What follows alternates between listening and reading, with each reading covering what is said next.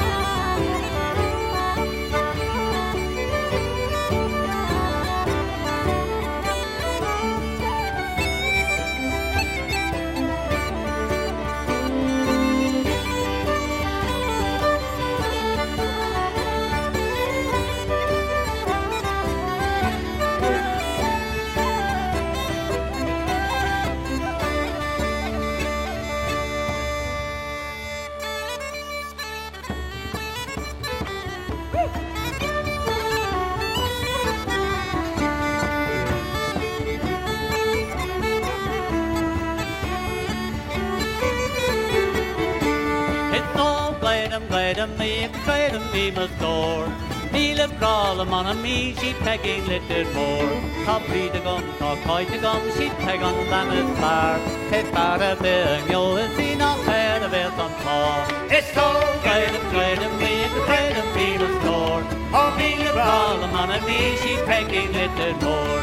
Heide suúta begin agus chatar war an náda Códig soppin fullán agus fe go bhfuil si da Is có gem gem bí caian tí tór ó míle rá anna mí si tegin litir mór Tá isgurína galada a teachta níle cór de sulla galí giile nó go fetí an teid Is ó gaiidir gaiidir mí go gréan ní tór. Níle blálam manna mí si peking litir tór.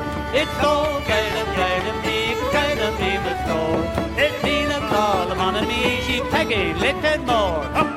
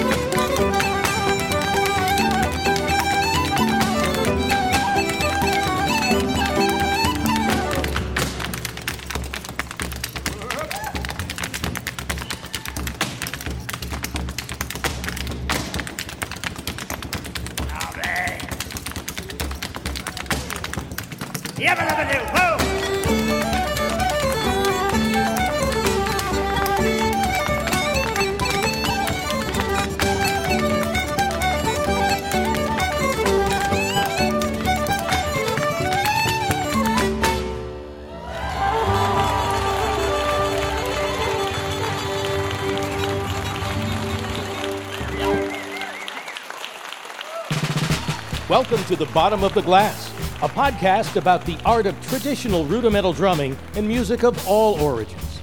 The Bottom of the Glass is hosted by Dave Loyal, Brendan Mason, and me, Brian Watkinson.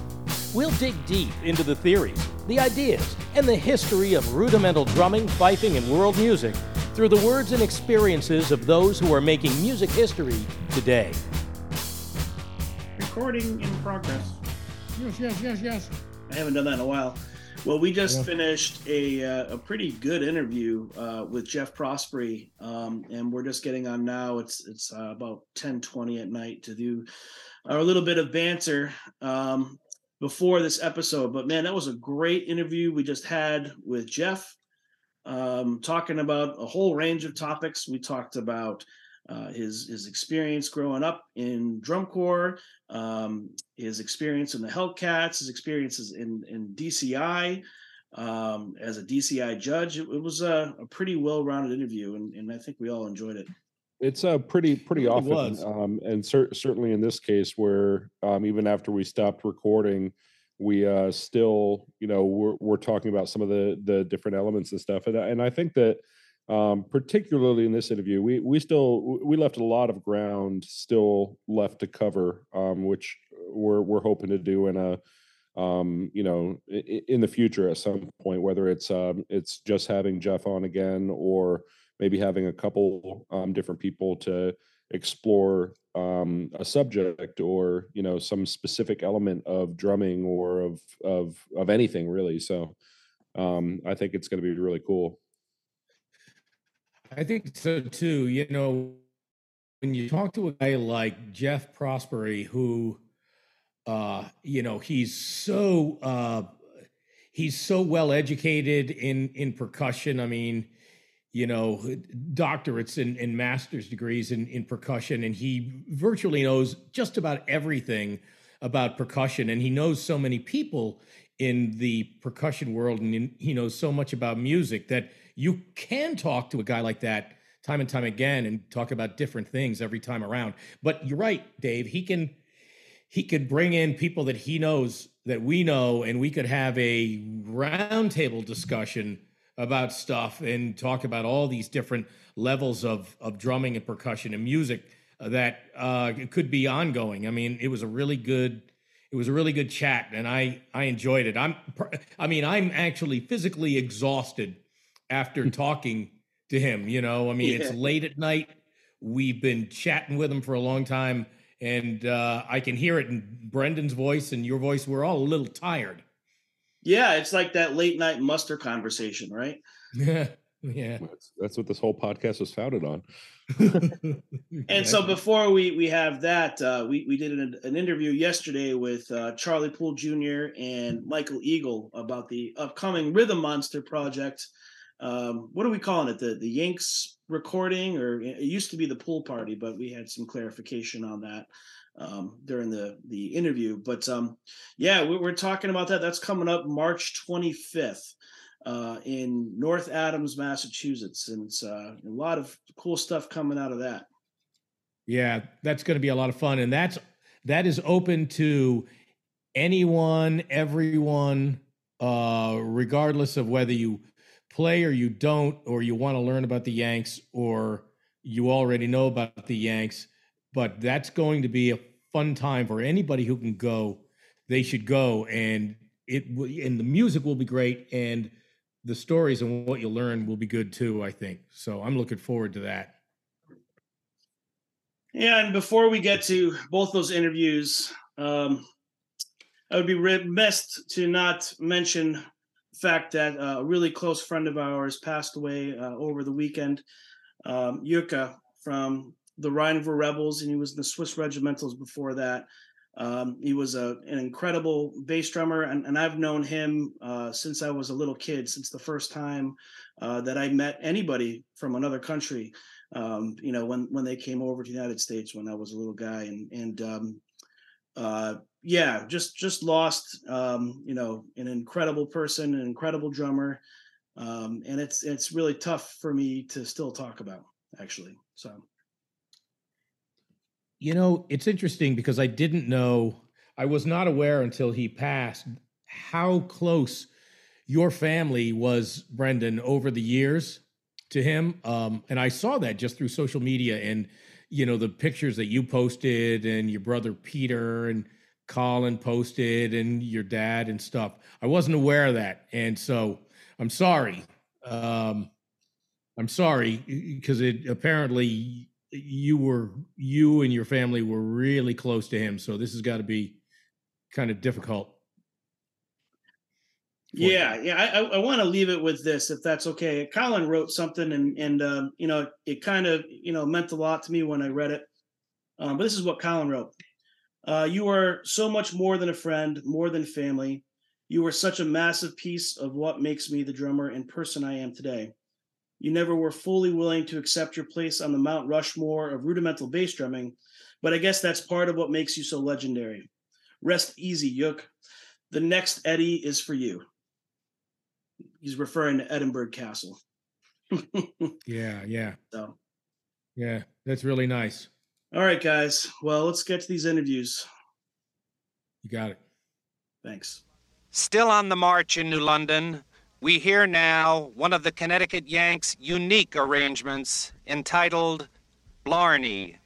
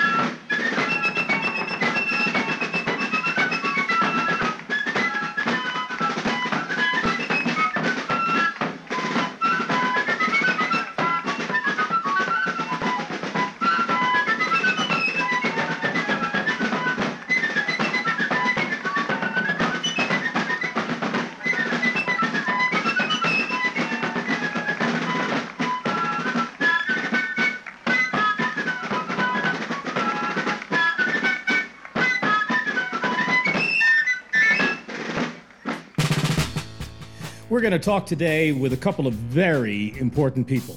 Two guys who have historically and currently have had a huge influence on not only the ancient style of American fife and drum, but also DCI, marching percussion, all forms. Charlie Poole Jr. is an educator, arranger, instructor, composer. As a drummer, Charlie has won the Connecticut and Northeastern individual snare competitions four times and he's won the Nationals three times. And of course, he was a member of the legendary Connecticut Yanks Fife and Drum Corps. More on that in just a bit. Our other guest, Michael Eagle, is creating a remarkable resource for all of us in the ancient and modern marching arts. His company, Rhythm Monster, has raised the game on recording, capturing, and preserving forever this art form that we all do in whatever form we do it. Thank you, Michael, for that. There are so many legendary performances that are parts of lore that we only know through by word of mouth. One of those epic corps is the subject of an upcoming project, a collaboration between these two gentlemen that we're going to talk about tonight. Charlie, Michael, thanks for being here. We're looking forward to hearing about this this project that's coming up that sounds like a lot of fun.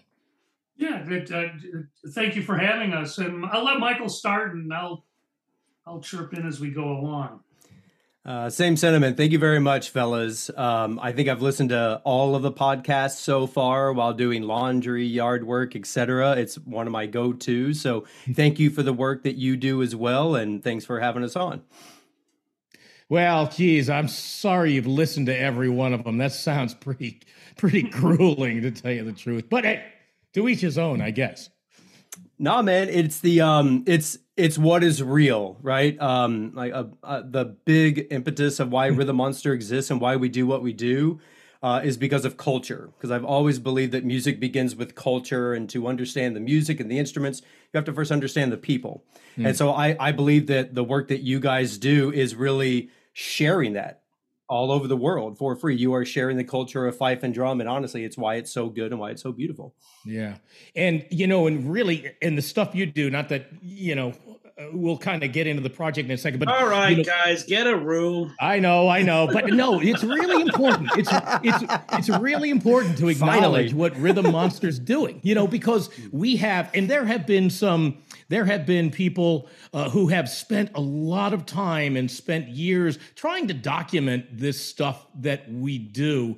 But Rhythm Monster has kind of brought this to like another level with, uh, you know, full full productions with several cameras and different angles and great audio and really really good really good video. And this is the stuff that you know 50 years from now 100 years from now people are going to be able to look back and say whoa okay so so this is what you know this is what the patriots looked like you know in you know in you know 2023 and 2024 and 2025 and it's really really important. And and i thank you for doing that michael. I really do no, it's, it's right definitely it's important work, Michael, and and you know we all appreciate everything that you're doing there with that.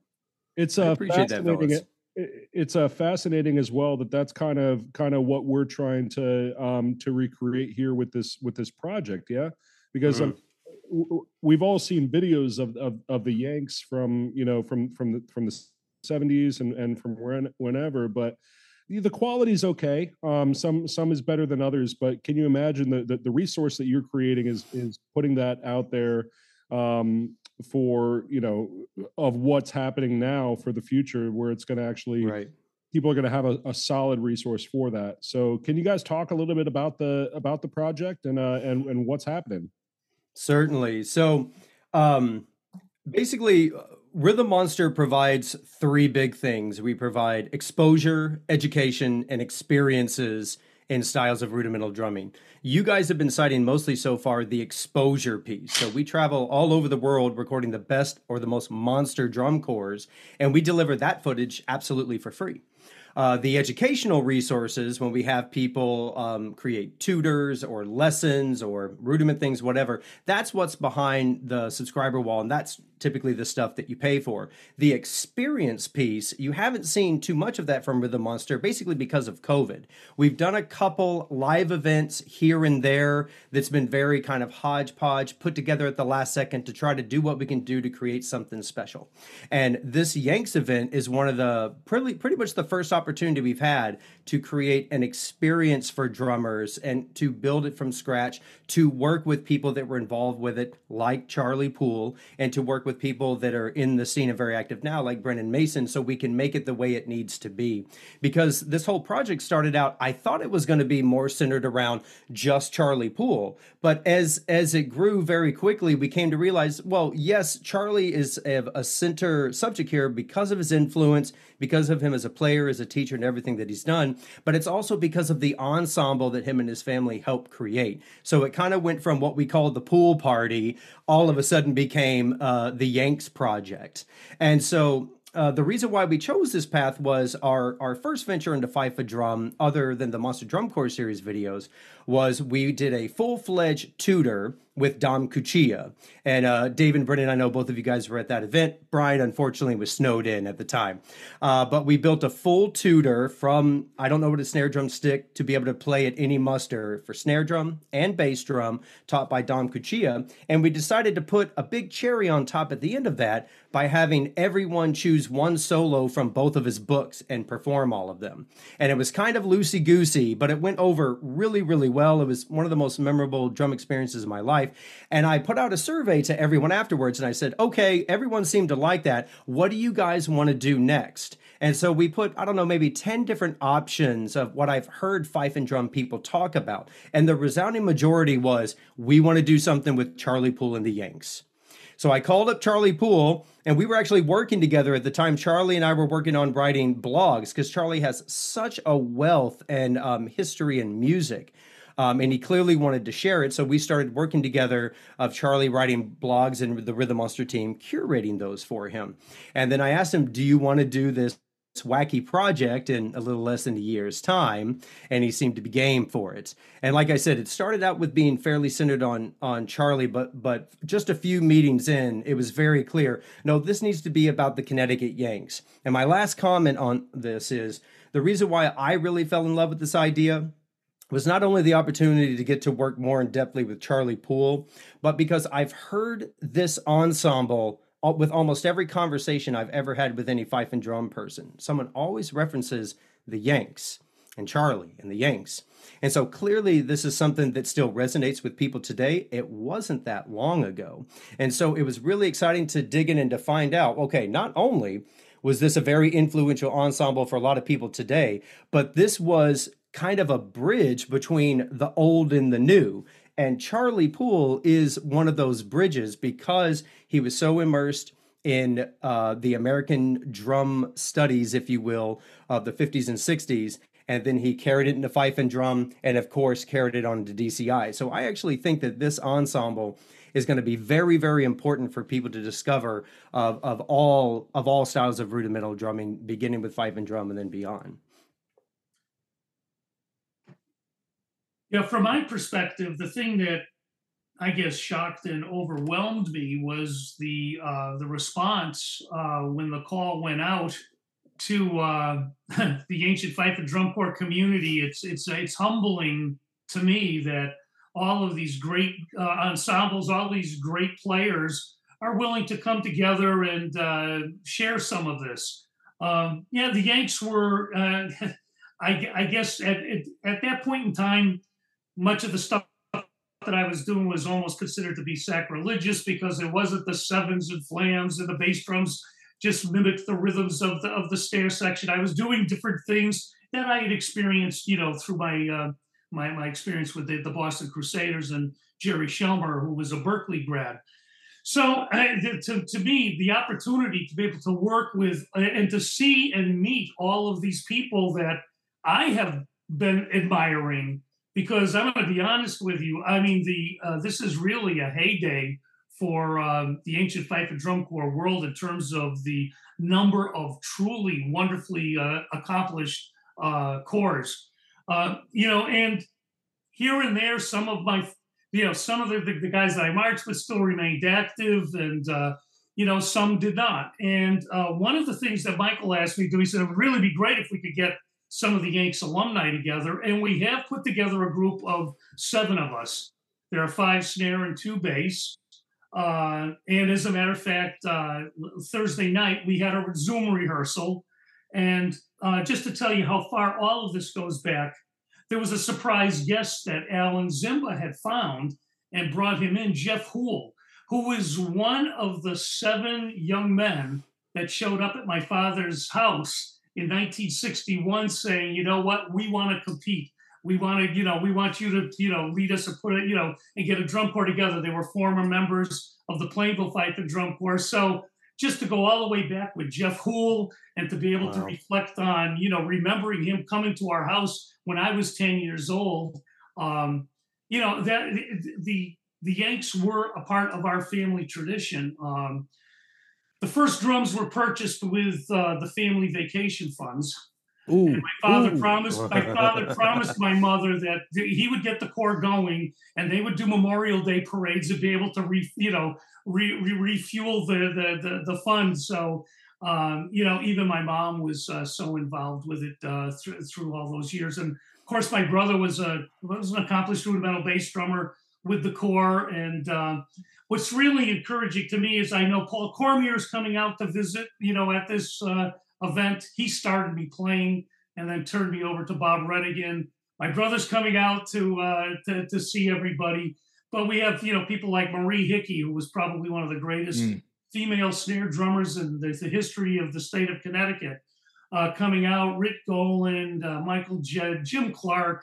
Uh, Donnie Mason, of course. Donnie was the young kid in that great bass drum line. And you know, boy, I just wish that we had Rhythm Monster video mm. of that group because I will go to my grave saying that those were the greatest four bass drummers to ever walk on this planet.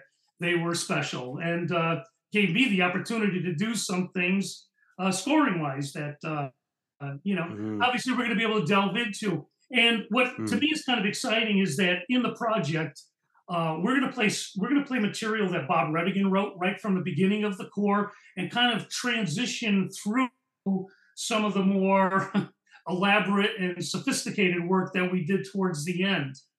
And I guess I'll just wrap up with this. Um, it kind of it, it kind of surprises me that the Yanks are still viewed as having such an important influence. But the one the one time that it came to my mind was about 10 years ago I had tickets for this event. I and and you know it was being done through the uh, uh, through the teachers union. They were free tickets to go see this this performance of Spirit of America, the Old Guard. I go, oh, I know the Old Guard. So my brother and sister-in-law, you know, about five couples. We went out. We went went to the con- went to the performance at Boston Garden, and uh, halfway through one of the drum solos, my brother turned to me and said, "Man, it sounds like you're writing, Charlie." you know, and so at least little bits and pieces of that, you know, of that history have been able to filter down. And, and of course, what the groups are doing today is just, you know, they've taken it to the, you know, obviously to the next level. So I think it's kind of an, an important kind of historical uh, document that we're going to leave behind a legacy that people will be able to see where it, you know, that transition from 1961 to, six, to 75, 76. So, yeah. Yeah, so really kind of exciting. You know, uh, it we, when we had Jim Clark on the podcast, uh, we asked him about because he wrote he wrote a lot of music for Donnie Mason. And I asked him, how liberating was it? How fun was it? How incredible was it for you to be able to write music for uh, a drummer like Donnie Mason? And for you, Charlie, it was probably times four because you had the freedom to write scores for a snare and bass drum line that was epic way up here. Tell me how did how did that feel and how was that different from writing a score for say another ensemble? Well the, the measure of any good arranger in the activity is to always write to the level of your your players Sure. And as you're saying, more often than not, that that's restrictive. Yes. You you you know, and the, for me, looking at that group of seven snare drummers and four bass drummers, sky was the limit. If mm. there was anything, I I always felt as if I was I was challenged to keep challenging them.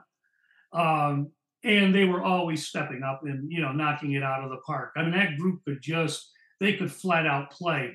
And what I really, uh, as we started to compile all this repertoire, I realized that over the last four or five years, we learned a lot of music. it just it was it was it almost it had like a momentum of its own, and we were just churning out music.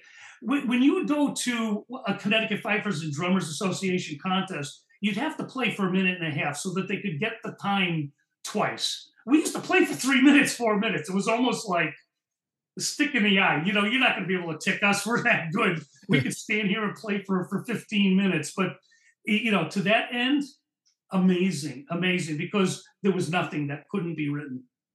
And Charley, what year did you guys put out the album? That was, if I'm not mistaken, that was 72. 72. Okay. 1972.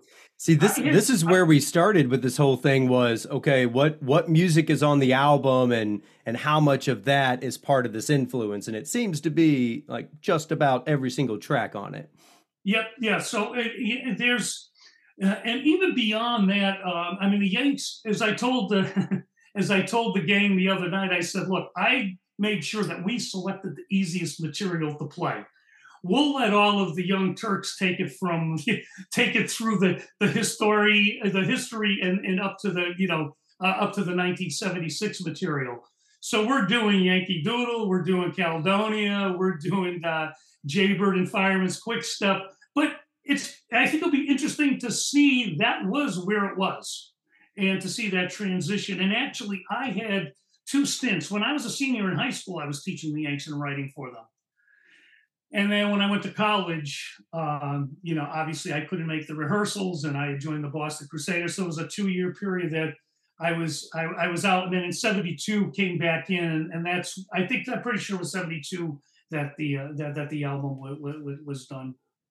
I would imagine most folks listen to this are are more familiar with the album than at least I was before this project.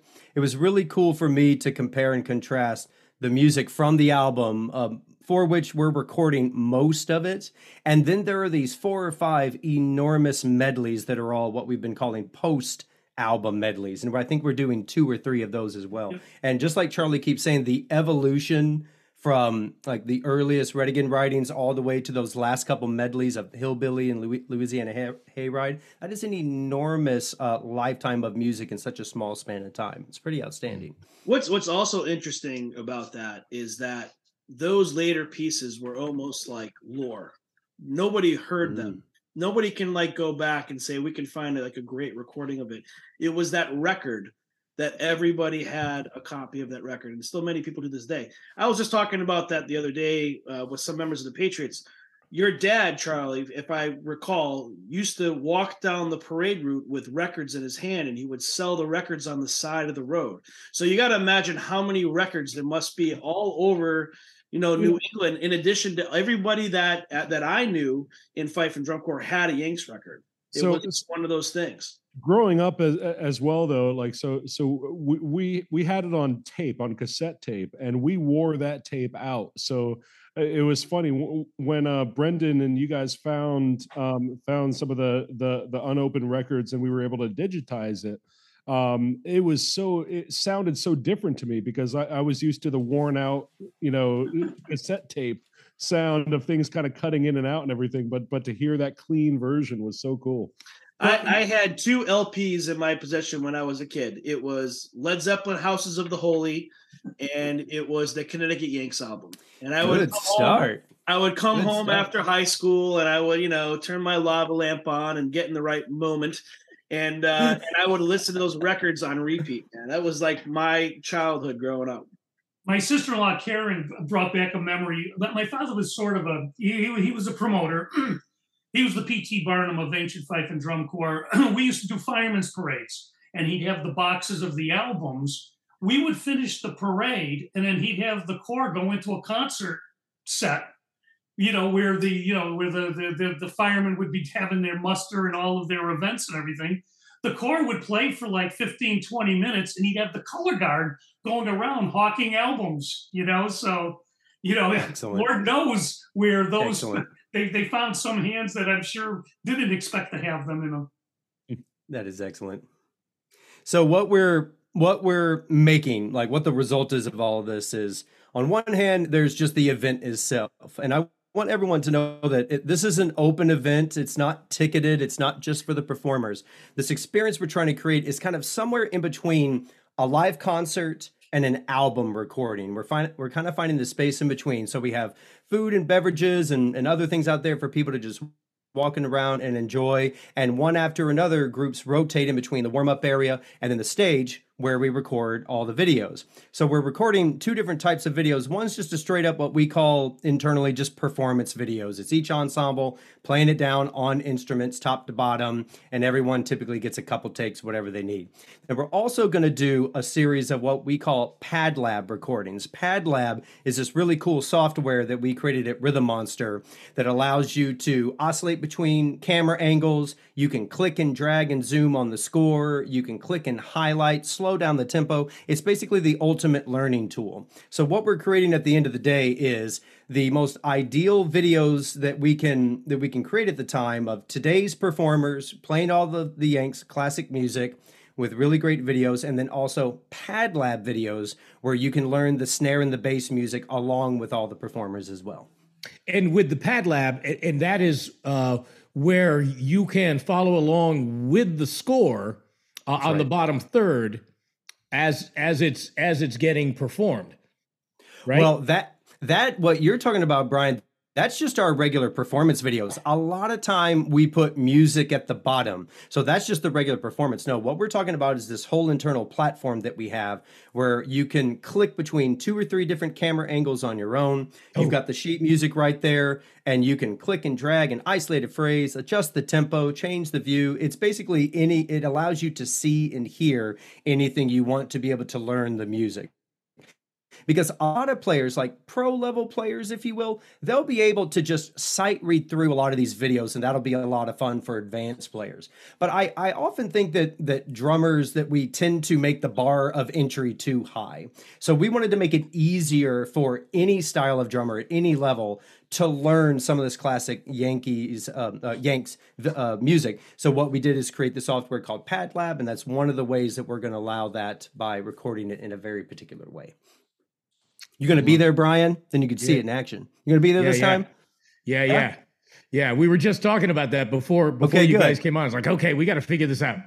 We got to so figure we're out. The snow, we're getting the snowstorm out of the way. I know the, that's yes, exactly right. The snowstorm is getting out of the way. Brian, I tell you what, man, that last one we did, there were a couple people that that definitely had dangerous drives to get there, and you were you were the one and only person that couldn't make it. And when you sent me that pic of your driveway, I said, okay, five hours plus that driveway, we forgive them. But you're still going to lay down that bass solo for us sometime, okay? Yeah, I will. I will. Awesome. I will. Awesome. I still got it. That's good. Cool. That's good. Um, you know, it's it's interesting, and I, I you know, and I kind of think about this, and I, I I see what what Rhythm Monster does and how you how you how you capture what you capture and and how you do capture it. And I think about I think about you know those recordings of the Yanks from the '70s, and you know that that one in particular where that those beautiful bass swings are going over uh, everybody's head just just perfectly. But it's yeah, downshear recording. Yeah, yeah, yeah, downshear, and and it's and it's gorgeous, but it's short and it's tough and it's grainy and the like. And, you know, and I think about, well, what if, you know, what if we captured, you know, the regimentals from, you know, a decade before that? And what if we had captured, you know, a decade mm-hmm. before that with Lancraft, mm-hmm. with, you know, you know, Quigley and, you know, Francher and whoever else was around, like, you know, before that. But, the, but you're going to be able to capture moving forward all of this terrific stuff from corps that we haven't even seen yet you know corps that we haven't even discovered that are going to kind of blow us away and that's going to be captured forever and uh, mm. i'm really psyched about it and i think it's important as hell um, so this is part of the beginning of all that and you know mm. taking the past to the future and i'm really excited right. about it so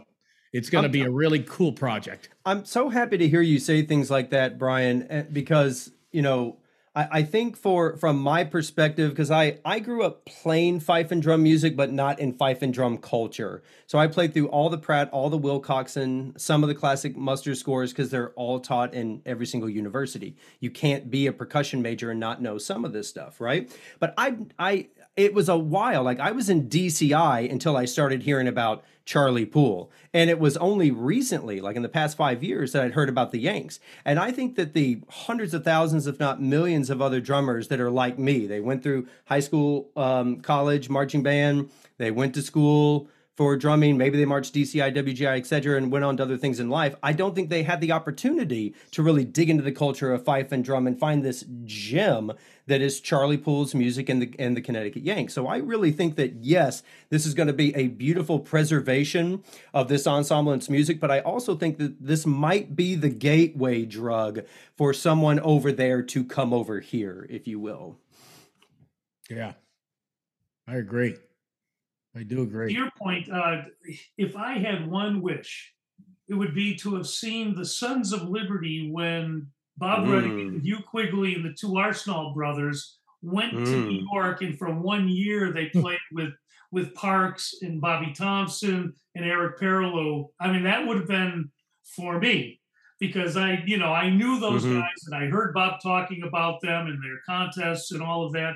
So, you know, anything that we can do in terms of it's almost kind of like a retro, uh, mm-hmm. retrofitting mm-hmm. of the past. And, you know, the thing that's to me is just incredible is that there's going to be all of these, and, you know, it's going to be a congregation of the greatest ancient fife and, and drummers, you know, on the planet, which should, you know, to me, for me, I haven't met all of them, and I look forward to that opportunity and to thank them for, you know, taking this on because I, to me it's it's pretty remarkable. Yeah. So, Mike, how many groups are signed up to to, to come up and, uh, and and record? Goodness. Well, let's let's look at the current tally here. Let me pull up one of my sheets. So some of the some of the groups are like Brendan's group, the Connecticut Patriots, and some of them are playing not not the entire ensemble. And some of these ensembles are coming together just to play this pers- this piece or music or medley for this project. So currently, uh, what we have on the roster is we have got the uh, the Rough Riders and the Cuccia Family Band. They're actually going to play the uh, the opening of the album over there. The Yanks are coming, followed by Hoedown. We also have the Troublemakers Fife and Drum Corps, which is Mark Beecher's group from Philadelphia. Mark has been a, a huge um, source of information because he was there with those reel to reels recording some of those videos you guys have cited from the Yanks back in the day. So it's so cool that Mark and some of his guys are coming over from Philly. We, of course, have Brendan Mason and the Connecticut Patriots. We also have uh, Josh Salazar and his Connecticut Blues. We have Jim Clark's Connecticut Valley Field Music. We have, of course, the Connecticut Yanks Alumni Corps. We also have the Fort Myer Fife and Drum Corps, uh, and then we have a uh, an all star, a couple all star corps, if you will, uh, just a complete ran- random, you know, entourage of really excellent players who wanted to come together and play a few more pieces. And oh my goodness, I forgot one. We are bringing together the 2012 Company of Fife and Drummers Junior Campers to play Blarney, as that was the piece that they learned back then. So we're bringing as many of those guys back together as we can to play Blarney. And I think I think that's it. So we're we're hoping as far as performers, it's going to be uh between 75 and 100 folks I think. As far as just attendees, I have no idea, but it's again, it's very very important. I want people to know that anyone and everyone is welcome to be a part of this. It it costs nothing. It's going to be a good time.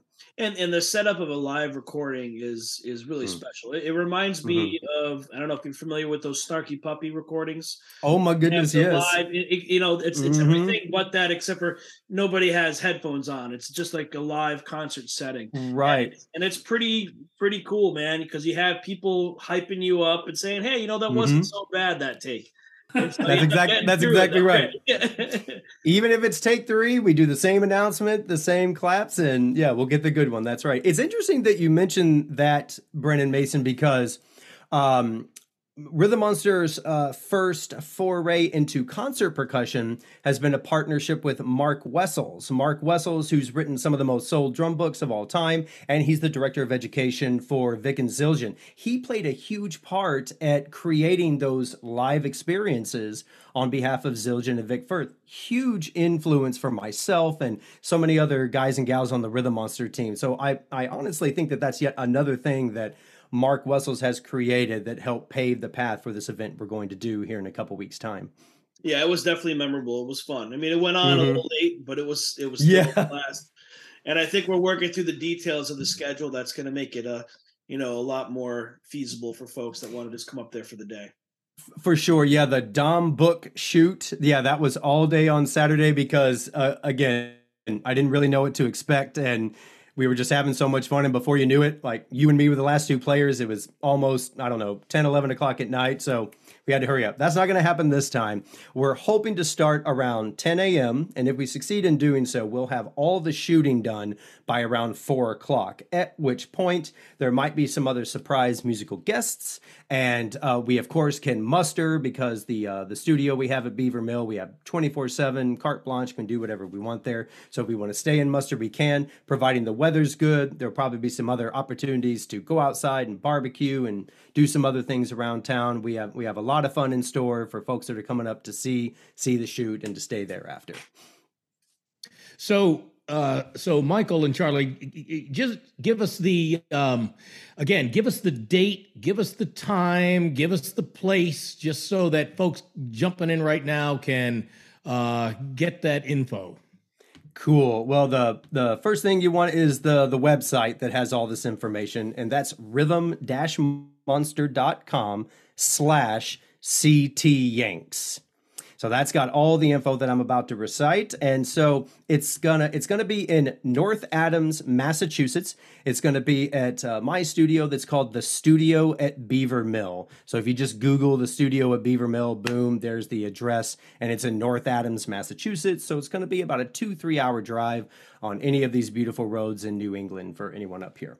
Uh, we're hoping to again start at 10 a.m and and conclude the recording around four. And the way we're going to do this is we're going to do all the instrument performances first, take a quick break, and then do all the pad lab performances. While all that's going on, there'll be plenty of food, plenty of drink, plenty of other things around going on. It's not a quiet environment. People are welcome to just hang out in the back of the studio while recording is going on. And this is, of course, on Saturday, March 25th. I keep forgetting to say that. So, yeah, Saturday, March 25th in North Adams, Massachusetts. That's where uh, the Yanks gig is going to be going down. Did I miss anything, Charley?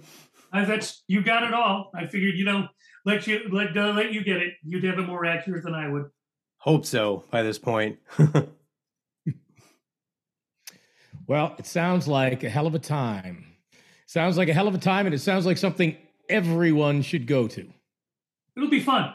It will be fun. And yeah. um, as I say, I mean, I'm just as excited as anyone just for the opportunity to meet everybody and uh, for us to be able to. Uh, and as, as I, I said to Michael, I said, for all of those Yanks who were there, I said, I want one great group picture oh yes, got yeah, one yeah. more once, you know, because um, it was just such a special. You know, any great performing group, I don't care whether it's a, a, a sports team, whether it's, it's it's a musical uh, musical group or in our activity a competitive group. Chemistry is everything, and that group had it in spades. They were just a, a phenomenal group of people who happened to be together doing that same thing and uh, created some pretty special moments. Yeah. We're all, we're all really looking forward to it. I, am I'm, I'm excited myself. We're um we're we're bringing the kids up and uh it's it's it's going to be a really good time. We're looking forward to, to seeing everybody. Sounds good with me. uh, some if people are interested in what the uh, lodging situation is, um, the the studio Beaver Mill is about four thousand square feet. So if anyone wants to drum corps it in the studio, you're certainly welcome to that Saturday night. Bring a sleeping bag and a pillow, and you've got a place. Otherwise, there are plenty of um, smaller hotels that are very inexpensive. There's plenty of Airbnbs within 10 20 miles of north adams there are plenty of lodging situations and i really want to encourage everyone to stay that saturday night so you can just relax and enjoy the day with us all right. Thank you guys. This has been great. And, thank you. Uh, we hope to see you all that day. Well, dude, thanks so much, fellas. Thank you. Really appreciate it. New cadet, what's for breakfast? Sergeant, for breakfast we are having scrambled eggs, sausage links, assorted cereals, and orange juice.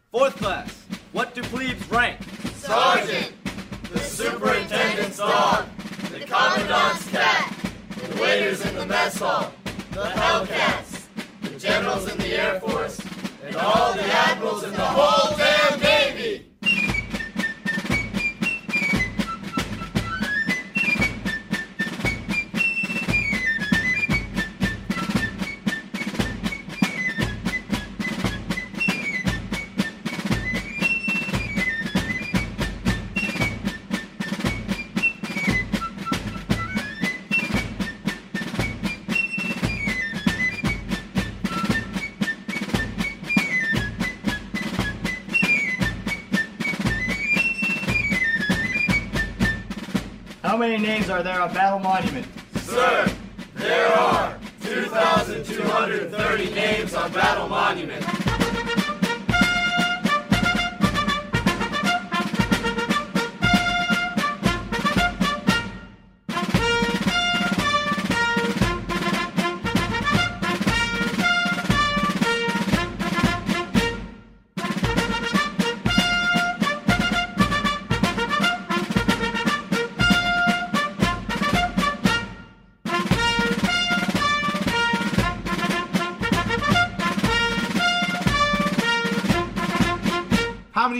Alarming Navy.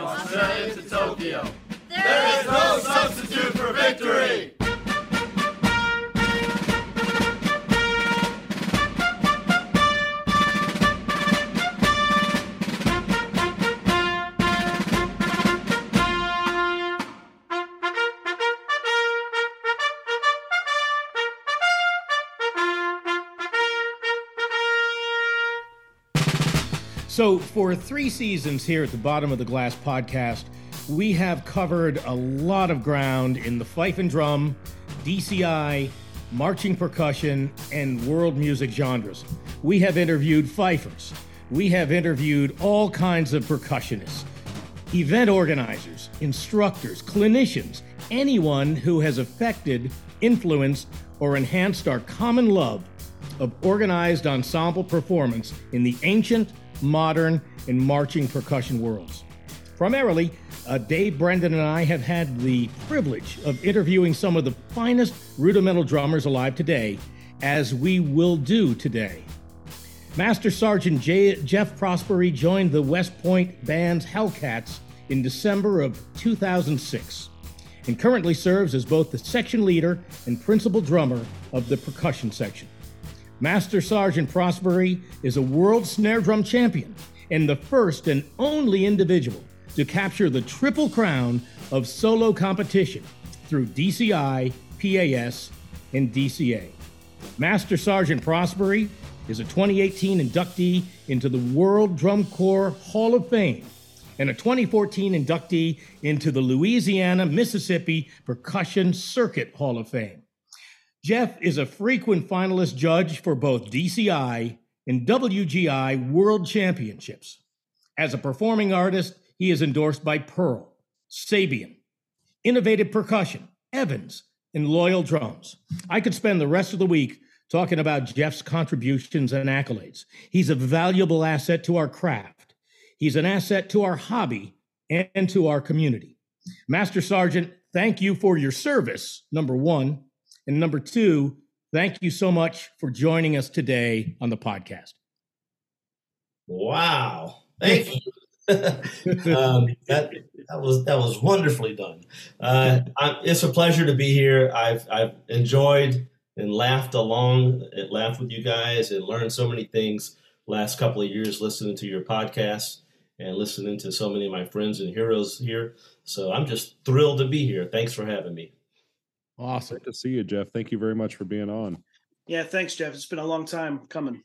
Yeah. Long time coming for sure. Well, let me jump right into the first question. Um, so, you're the group leader of the Hellcats. Your drumming accomplishments over your career are extensive and they're impressive. But I know very little about your early years and what brought you into drumming. As a youngster, who influenced you to move toward drumming? How old were you when it happened? Uh, what was it that made you gravitate toward this art form? Uh, and what brought it all about when you were young? Well, um, Sure. So I grew up in South Louisiana, in Thibodaux, which, for those of you that may have seen the show Swamp People, where they mm-hmm. catch all the alligators, like that's actually the same exact area where I grew up. So when I watched that show on TV, I noticed all the landmarks, like, oh yeah, there's the boat launch, there's the gas station. So that's where I was. So um, not necessarily a hotbed of rudimental drumming like you guys have in Connecticut, but um, but we do have Mardi Gras. So I went to a Mardi Gras parade, you know, ever since I was a little kid. And the thing that I enjoyed the most about Mardi Gras was the drums coming down the street. I could hear them getting closer and closer and closer. And then when they finally got to you, you could feel the drums, and then they would leave. So I thought, man, I'm going to do that. I'm going to join the band. And my only goal was to march in a Mardi Gras parade. So that was pretty much it. And then after I joined the band, um, the high school I was at was pretty competitive. And there was a strong influence down there from Marty Hurley, who lived in New Orleans, which was just 40 miles away. So the teacher that was teaching our drumline had been taught by Marty Hurley. And uh, so I learned that technique, which is really the Bobby Thompson technique, which is very Connecticut. So Marty had gone down to Biloxi, and when he was in the Air Force, was stationed down there, and then he got hired by some drum corps in New Orleans to start teaching. Then he just stayed in the area. So he's influenced the whole area. You think about John Wooten, uh, myself, Scott Jameson, um, Jack Bounds, who was our recent hire that we're hiring for the Hellcats, like all that Southern rudimental tradition. Stanton Moore is in that, that classification too. We were all taught indirectly by Marty Hurley. So joined the marching band, and then um, would come in and out of relationships with, with Marty Hurley through honor band auditions. He was usually the judge for Allstate, and we would talk a lot in the audition. And he would give me like a mini lesson in the audition, which was really cool. And he would say, "Hey, you should you should come up to Phantom Regiment and march Phantom." And I said, "No, I'm going to the Bridgemen. I really enjoyed the Bridgemen. They were kind of crazy." And um, so he goes, "Oh, you'll end up at the regiment one day." So I did march in the Bridgemen, but eventually he was right. I did wind up at the Phantom Regiment and, and was fortunate enough to march there, but then teach alongside of Marty for quite a while.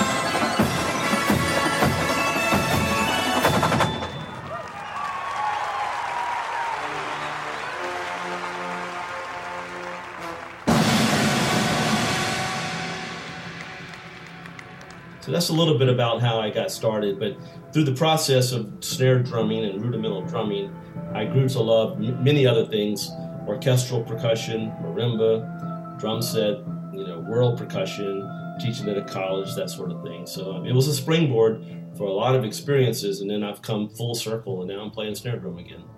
Nice. So um, I, I have some questions about the um, about your early years with this. So um, first of all, were you you just decided to do this on your own, or, or did, did you come like did your family have um, a background in in either you know drum corps or um, music in general? Like like was it around growing up? Um, I would say no. There really wasn't a musical background. My mom had played a little bit of piano, and I could hear her play the piano in the house, and mm-hmm. and um, every now and then, and she played clarinet, but it wasn't anything serious.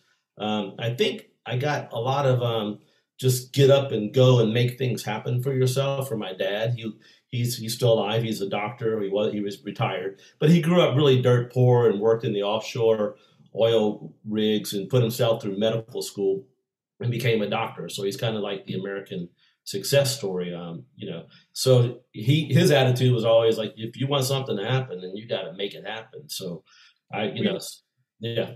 Yeah, well, so it, it, it's interesting that you were talking about like uh, you know growing up in like uh, essentially like the swamp people kind of environment. Uh, you're an avid sportsman, hunter, and outdoorsy kind of guy all around. Um, so like a, as a kid was um, it sounds like drumming really became a laser focus for you, but but you were also surrounded by um, by you know all those other kinds kinds of activities as well. You you just texted us a video of you making a making some uh some some white bean soup and singing Cajun Cajun poems. Is that what it was? right. Yeah. So you know, like, and anybody that, that knows you knows knows that about you. You know, the the the food and the cooking and and hunting and and all of that kind of stuff. Right. Yeah, yeah. I mean, I I enjoy um trying to get my own food and process it and prepare it and just even the art of bow hunting is very much like percussion, where you have to develop these techniques and hone your skills and mm-hmm. have consistency and, and discipline. And then when the moment of truth comes, you have to deliver the goods, which all of us know as performers, when you get up on that stage, especially when you get up on that stage by yourself for a clinic or something, you know, you have to trust your training and deliver the goods in the in the moment. So I, I like that process. Um, it's very satisfying to to have a meal to know that you know everything about that meal and where that meal came from. But um, yeah, that was kind of some of my upbringing. Yeah, cool. So Tony Chachere's or Zatarain's? I like Tony Chachere's, but I really go for the more the homegrown little ma and pa cans of um, seasonings that you get like at certain markets around my my hometown, and I buy all those and then um, mix them all together. So I probably when I cook today, I probably use like twelve different cans of. yeah, yeah, yeah. Tony's is a go-to. You can never go wrong with Tony's. Yeah, yeah. So yeah, when I you mean, cook, I, go ahead. When you cook, do you do you do you cook it the same way every time, or with when you use that many ingredients, does it always come out differently? Oh, it comes out differently, but there's nuances. You know, you're always trying. It's just like drumming. You know, you you can perform a certain piece, and then on a certain day, you might have a different nuance. You might go a little hot on that accent or pull away from that phrase yeah. than you usually do. But that's the fun of it um, is making those those choices in the moment. Good, I like it. So, Jeff, I want to hear more about Marty Hurley, and and I asked the same question to John. I, I don't know much about Marty, Marty, except for you know you came from that lineage, and John came from that lineage, and, and as you said before, Stanton Moore, and and and many others, and it's and it was such a hotbed of that that style of drumming down in Louisiana that came from the you know the Northeast. So you know what was his influence on your style of drumming, your your writing, your pedagogy, all of that, uh, and and how how has that brought you into the percussionist that you are today? Well, um, when you think about Marty, you just think about excellence and integrity and work ethic and just the no shortcut approach, just the discipline. So when you played for Marty, I, um, he would really listen to you, and there was no bullshit. He was going to tell you exactly what, what you're doing, and, and uh, got to have a little thick skin. And but he he could demonstrate it right back to you, and then he could break it down into certain exercises. So, long story short, I was never really going to march with the Phantom Regiment. Uh, I was going to go to the Blue Devils in '86. I had marched in the Bridgemen in Star of Indiana, and I was ready to go to a, another level. And in Star of Indiana in '86, we had beat the Phantom Regiment in '85. '85 was a, a, lower placement year for Phantom. Marty was not there, so they decided, hey, in '87 we got to bring Marty back. And and so um, I was going to go to the Blue Devils, but Marty was going to have a little camp in New Orleans before the real camp for Phantom, so that kids wouldn't waste their time driving all the way up there. And all my LSU buddies were like, hey come to New Orleans. I was living in Baton Rouge at LSU. Marty's giving a little camp.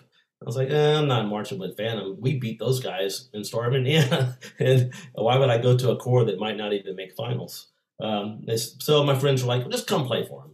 So I went to the camp, which was at Brother Martin High School, and Marty knew exactly what button to press. He could read everybody and, and know what to do.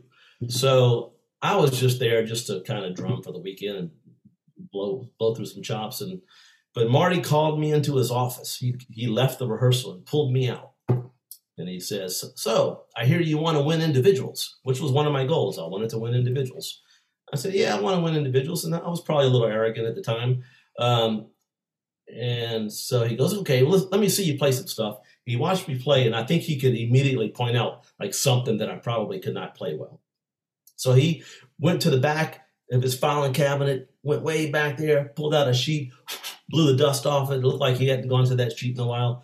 And he goes, Here, play this. And I still remember what it was. It was like a Swiss thing with these spaces.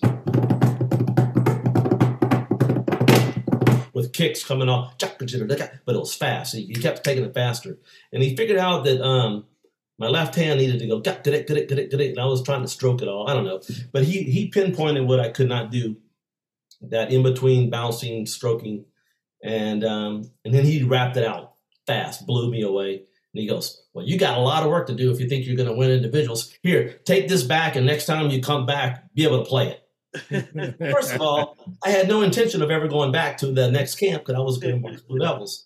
And I was like, Oh man, this guy just called he just he just called me out. And then I noticed everybody on the staff, John Wooten, Holly Gehrig, and, and Marty, I noticed they all could play really well. And Holly had just won individuals at PASIC and he had come out second to Stevie Campbell, who had won with a 100. And people don't know it, but Harley had like a 99.5 or whatever it was. So anyway, these instructors could instruct, and they they could really pinpoint each person what they needed to work on.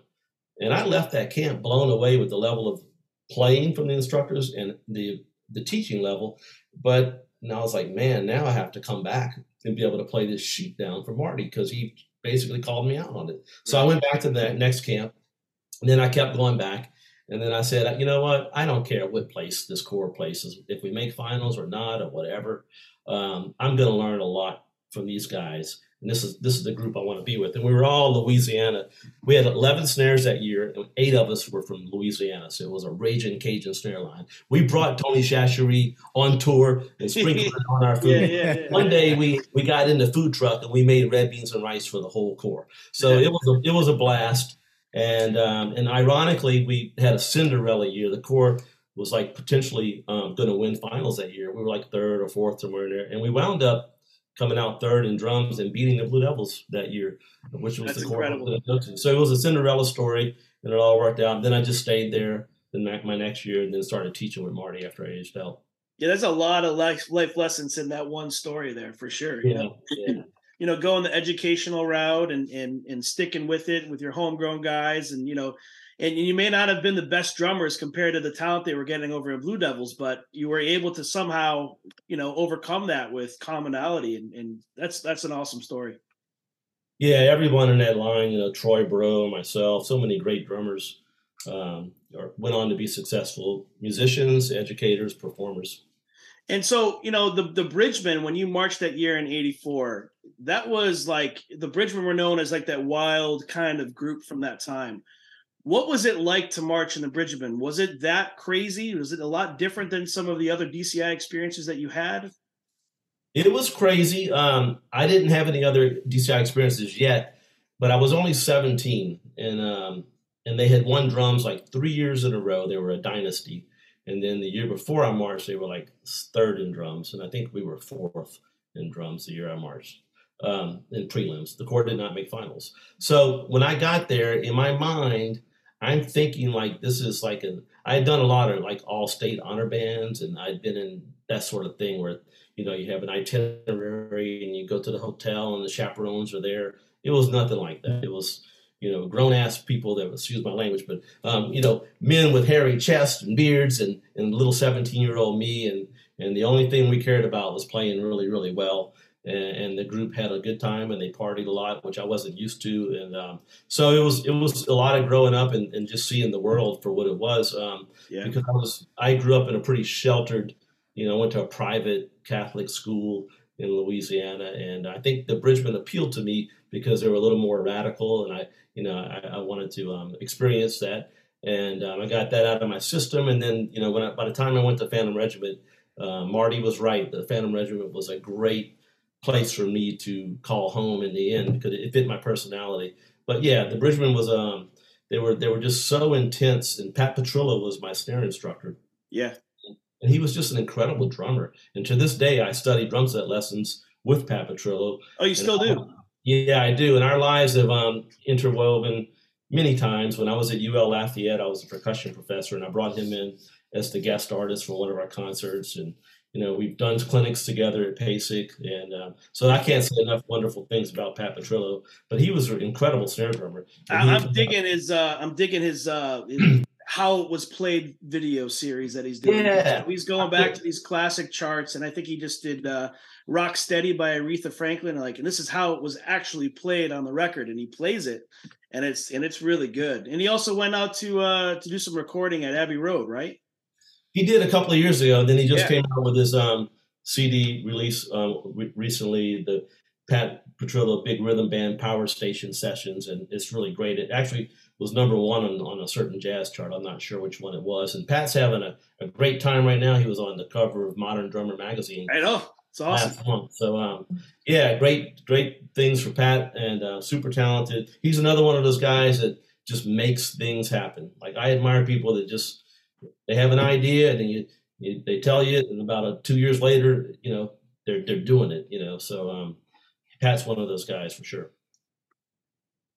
That's really fascinating. That's really cool. Um, moving in another direction. So we're uh, all familiar with your your snare drum chops, but having a doctorate uh, and a master's in percussion, you probably on one level or another play a multitude of different percussion instruments. So if you wanted people who are familiar with your snare chops, if you wanted those people to know and understand about your ability on another percussion instrument, what would that be?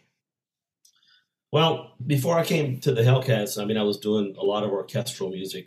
I was the principal percussion in the Baton Rouge Symphony, and I had done a lot of that in college too. Did the PAS um, orchestral snare drum competition, and I won the, the orchestral snare drum competition. Um, the year before that, I won the rudimental, I mean, the marching one. And then um, the year after that, the next two years after that, well, year after that, I won the mock symphony audition for PASIC. So that was I was headed down the orchestral road. Um, subbed a little bit with the Dallas Symphony and played in several orchestras around the Dallas area. So um, that was my thing for a long time. And then I really got into marimba and then studied with Leigh Howard Stevens and went to his summer seminar, the month long thing. And then Leigh was on faculty, um, guest faculty at North, University of North Texas when I was working on my doctorate. So playing for Leigh Stevens was awesome. And um, I would say since the pandemic, I've taken a deep dive into drum set. So that's what I want to. I'm I'm starting to see that I'm going to be retiring in three and a half years. So that's awesome. And then I'm asking myself, what do I want to do? And then the pandemic came along, and I said, you know, I always really wanted to get better at drum set. I did drum set in college at North Texas and got through the curriculum, but it was um you know, I was at the time I was the captain head for Phantom and I was playing orchestra. It's always split my energy. I never could devote a tremendous amount of time to drum set. It was more survivability of drum set and then competent enough to play gigs. I was at that level. So took a deep dive, called up Pat Petrillo, started studying with him, and I even joined Drumeo, like, you know, online resources, Stanton Moore's Drum Academy, doing that. So um, started playing at, at the church that I go to there. They have a great music thing and it's super professional. They send you the files, you got the in-ear monitors and the clicks and, you know, you, we don't even rehearse. You just show up and lay it down. So um, it's, I've been doing that. And so I'm, you know, I got kind of a three-year, four-year plan to get good at drum set. And so when I move back down to New Orleans, I can add that to my uh, bag of tricks in addition to the orchestral stuff and um, rudimental stuff.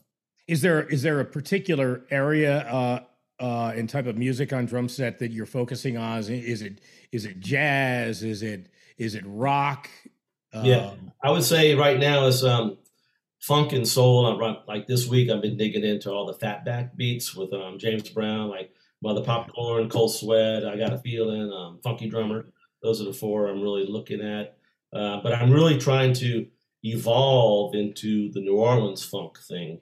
So um, I have a plan for that, but that's that's a whole another thing. Playing in between the cracks with the meters and It's in your soul, though. You got that. It that, is. That's, it that's is. in your blood. You know what to do. I listen to it all the time, and I'm monkeying around with it on the drum set. But um, I gotta, um, you know, I'm gonna, I'm gonna dig into that. But I'm kind of trying to start at the beginning of funk, and then as they branched out into New Orleans and the West Coast, Parliament Funkadelic, Sly and the Family Stone. Like I'm trying to do like the timeline thing, and and and then branch off. So I'm not. I have time. I'm not getting ahead of myself, and I'm I'm just trying to make it feel good and feel right. But that's the plan. Cool. So um we've been talking a lot about about, about all the the different multitude of experiences that that that you had um you know growing up and and in school and in DCI and drum corps and all that.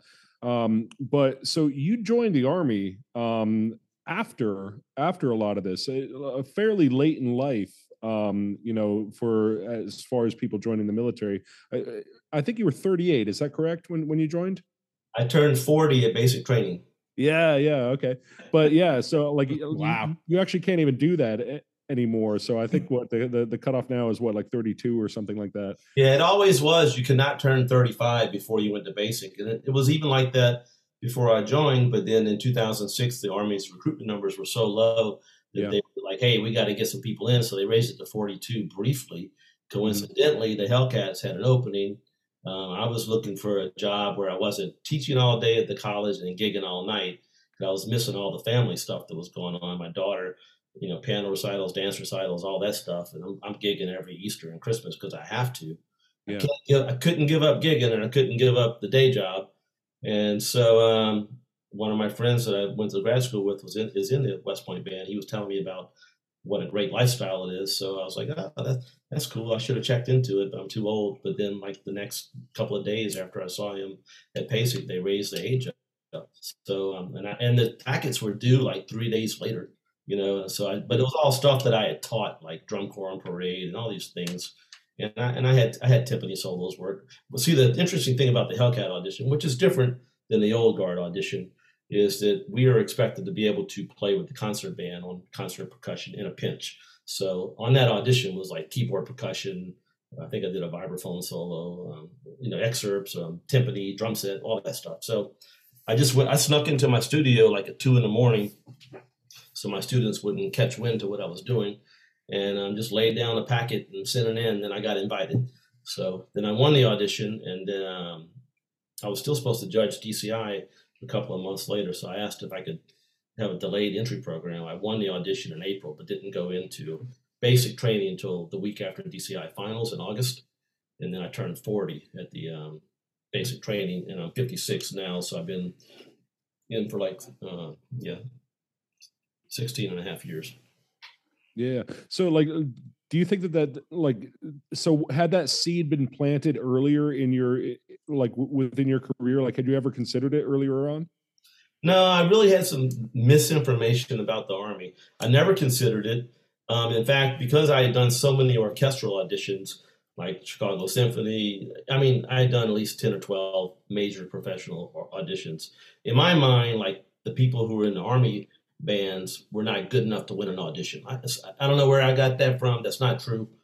The people I play with every day are world class musicians, and they're the very people that the next week they would have won the New York Phil, but they happen to win this one first. You know, like they're that level. So I had misinformation, and I never really pushed it with my that. Uh, but if I had to do it all over again, I would have looked into it way earlier because we have some wonderfully trained musicians in the Army, in the Army bands, um, West Point, Hellcats, um, the Old Guard, the, the premier special bands in the Army, and, and the Romeo bands, the regular bands also. So I, I haven't met a poor musician, I don't think ever, since I've been in this job. So um, I can't say enough about the quality. You know, we have so many overqualified musicians in the world, not enough jobs.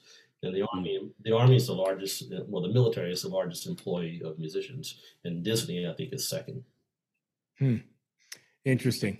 You know, it's funny you mentioned that because my my dad was a musician. He had a he played in a little band and he played uh, saxophone, clarinet, and keyboard. And he was like, you know, his whole thing was, look, if you can play one of those basic instruments, if you can play bass, if you can play keyboard, you will. If you can play drums, you will never be out of work. If you're good, you will never be out of work because there's always a call for that. which kind of brings me to my next question because he he rehearsed a lot uh, in my house when I was growing up. You know, he was wailing on his saxophone, playing his clarinet. I was playing, you know, my bass drum in the ancient style and, and rehearsing. My sisters were all, you know, playing fifes in the house, and my mother was going nuts, right? So, like, it's like, Jesus Christ, let's stop, right? But I'm thinking it was probably the same way in your house with you rehearsing, Jeff Jr. rehearsing, your daughter who you said, you know, played piano. Uh, so, so what was it like in your house when your kids were growing up and everybody was rehearsing? Was there any animosity from any parts of the family, or was it all good and loud and cool? That's really an interesting question. Um, I hadn't thought about that in a while. Um, my wife is a great clarinetist oh. also, also got her music degree from the University of North Texas and played in the wind ensemble there. So anybody that knows anything knows the level you have to be in to be in that group. And she was also coincidentally the drum major at the mm. University of North Texas. And you know, drum majors and center snares they don't always get along. But her center snare was um, Jeff Queen. So if you know Jeff Queen, the, the great snare drummer, and um, so I guess they had it. They had it out where Jeff Queen said, "Hey, you need to look at my feet." For time. and then she said, You need to look at my hands for time. And she told me that story. I said, Well, that's simple. You should have looked at his feet. ah, we're gonna have to ask him whenever we have Jeff on. That, that's uh, we have to remember yeah. that. So anyway, so she taught. She would be in one room teaching my daughter clarinet lessons. Who my daughter was an all-state clarinetist and was in the Army All-American band as well. And she was also an all-state choral person. She sang in the choir. So she was doing the chorus thing and the clarinet thing. I'd be in the in the room with a practice pad with my son Jeff Michael. I have five kids those are, and my third son, he played trumpet, but he really was into sports, and he happens to actually be tall and, and athletic. So he was like the number seven receiver in the state of New York. He graduated high school and he's playing college football now. So those are the three oldest ones, and then we have two younger ones. Um, and they're still they're 14 and 11 so it's one girl four boys ages 23 21 19 14 and 11 so after my first two kids um, I, I don't know. I, I have a, a, a mixed reaction about teaching my kids music because I'm afraid they're going to fall in love with it and want to do it for a career. And I don't think it's a good career choice all the time.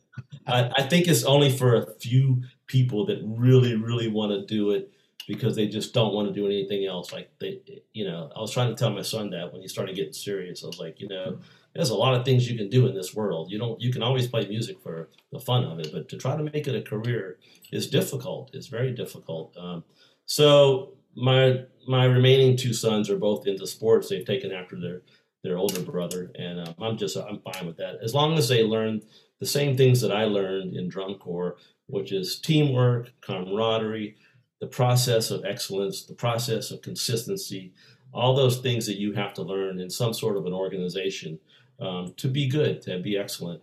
And music can teach you that, but certainly I think you can gain that from sports as well. Yeah, so Jeff, I'm going to go to the DCI part of this a little bit. In, WGI, the judging aspect of your life, uh, I, I, think that you're widely considered to be the best judge that's out there today, and, and you may agree with that or not, but that that's for for another debate what is it that makes you so genuine? Your, your judge, judging tapes are so passionate, they're so um, exciting to listen to. And I knew whenever I was teaching a group, no matter what the level of the group was, we were going to get your best on that night. So I, as a as a teacher, I always appreciated that. So what is it about your judging style that that sets you apart? You know, that may be a little bit unique than something that's that's else that's out there.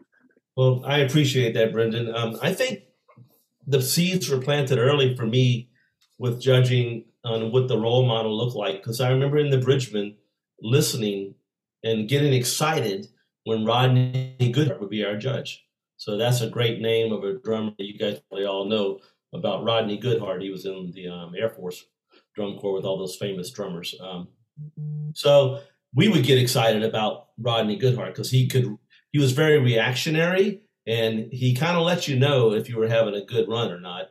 And um, and then that was when I was marching. But then when I was teaching, the other seed that was planted was the great Charley Poole. He was judging DCI, and I was super excited whenever he would judge because I knew, excuse me, he would hear things accurately and get excited if the kids would play. And he would use phrases like, I remember um, two of them in particular. Uh, one of them, I, I, guess I could say it on here, but uh, one of them was like, snares, that was tighter than a gnat's ass. Tighter than a gnat's ass. That was one of them where he said. and then one time we had a big roll. It was at that sweet tempo where you know it was going to be clean, and it was so fat. He's like, "My God, snare drummers, I could drive a Mack truck through those diddles." Yeah, so, so, you know that that makes you laugh and get you get appreciate. You know, you can feel that appreciation from the judge. So I really wanted to do that. And then when I was teaching Phantom, I was frustrated because sometimes we would get like a tape that sounded great, like, oh, we played great, great comments. And so you're expecting a certain number. Yeah, yeah. And then, like, you know, you're still slotted where you were three nights ago and nothing changed. And then you go and critique. And so I always wanted to know why. Why? Why did you do what you did? Just tell me why. And I could never right. get those answers sometimes. So my judging philosophy is I want to embody what Rodney Goodhart and Charley Poole and, and Alan Christensen too. Alan Christensen's a great judge. And also um, be able to say why. Like this is why I made that decision through the criteria of the sheets. Now you may not agree with me how I weighted something, and we can have that discussion and critique, and I hope that we do. And I can I can potentially change my mind and my position. But um, but yeah, just I want you to know why and I, I, hope to have the percussion knowledge to be able to evaluate everything well too. And just um, remember that I think that the the tape should be able to be played for the performers. You know.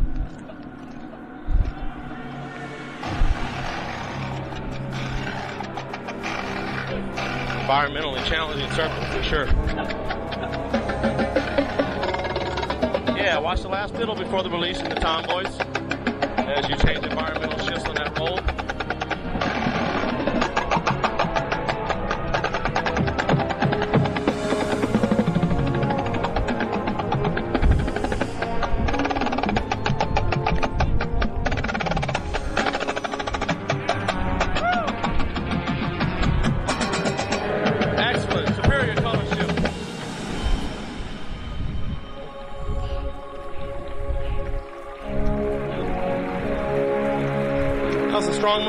Backfield with a delicate touch facing backwards. Then the color shifts.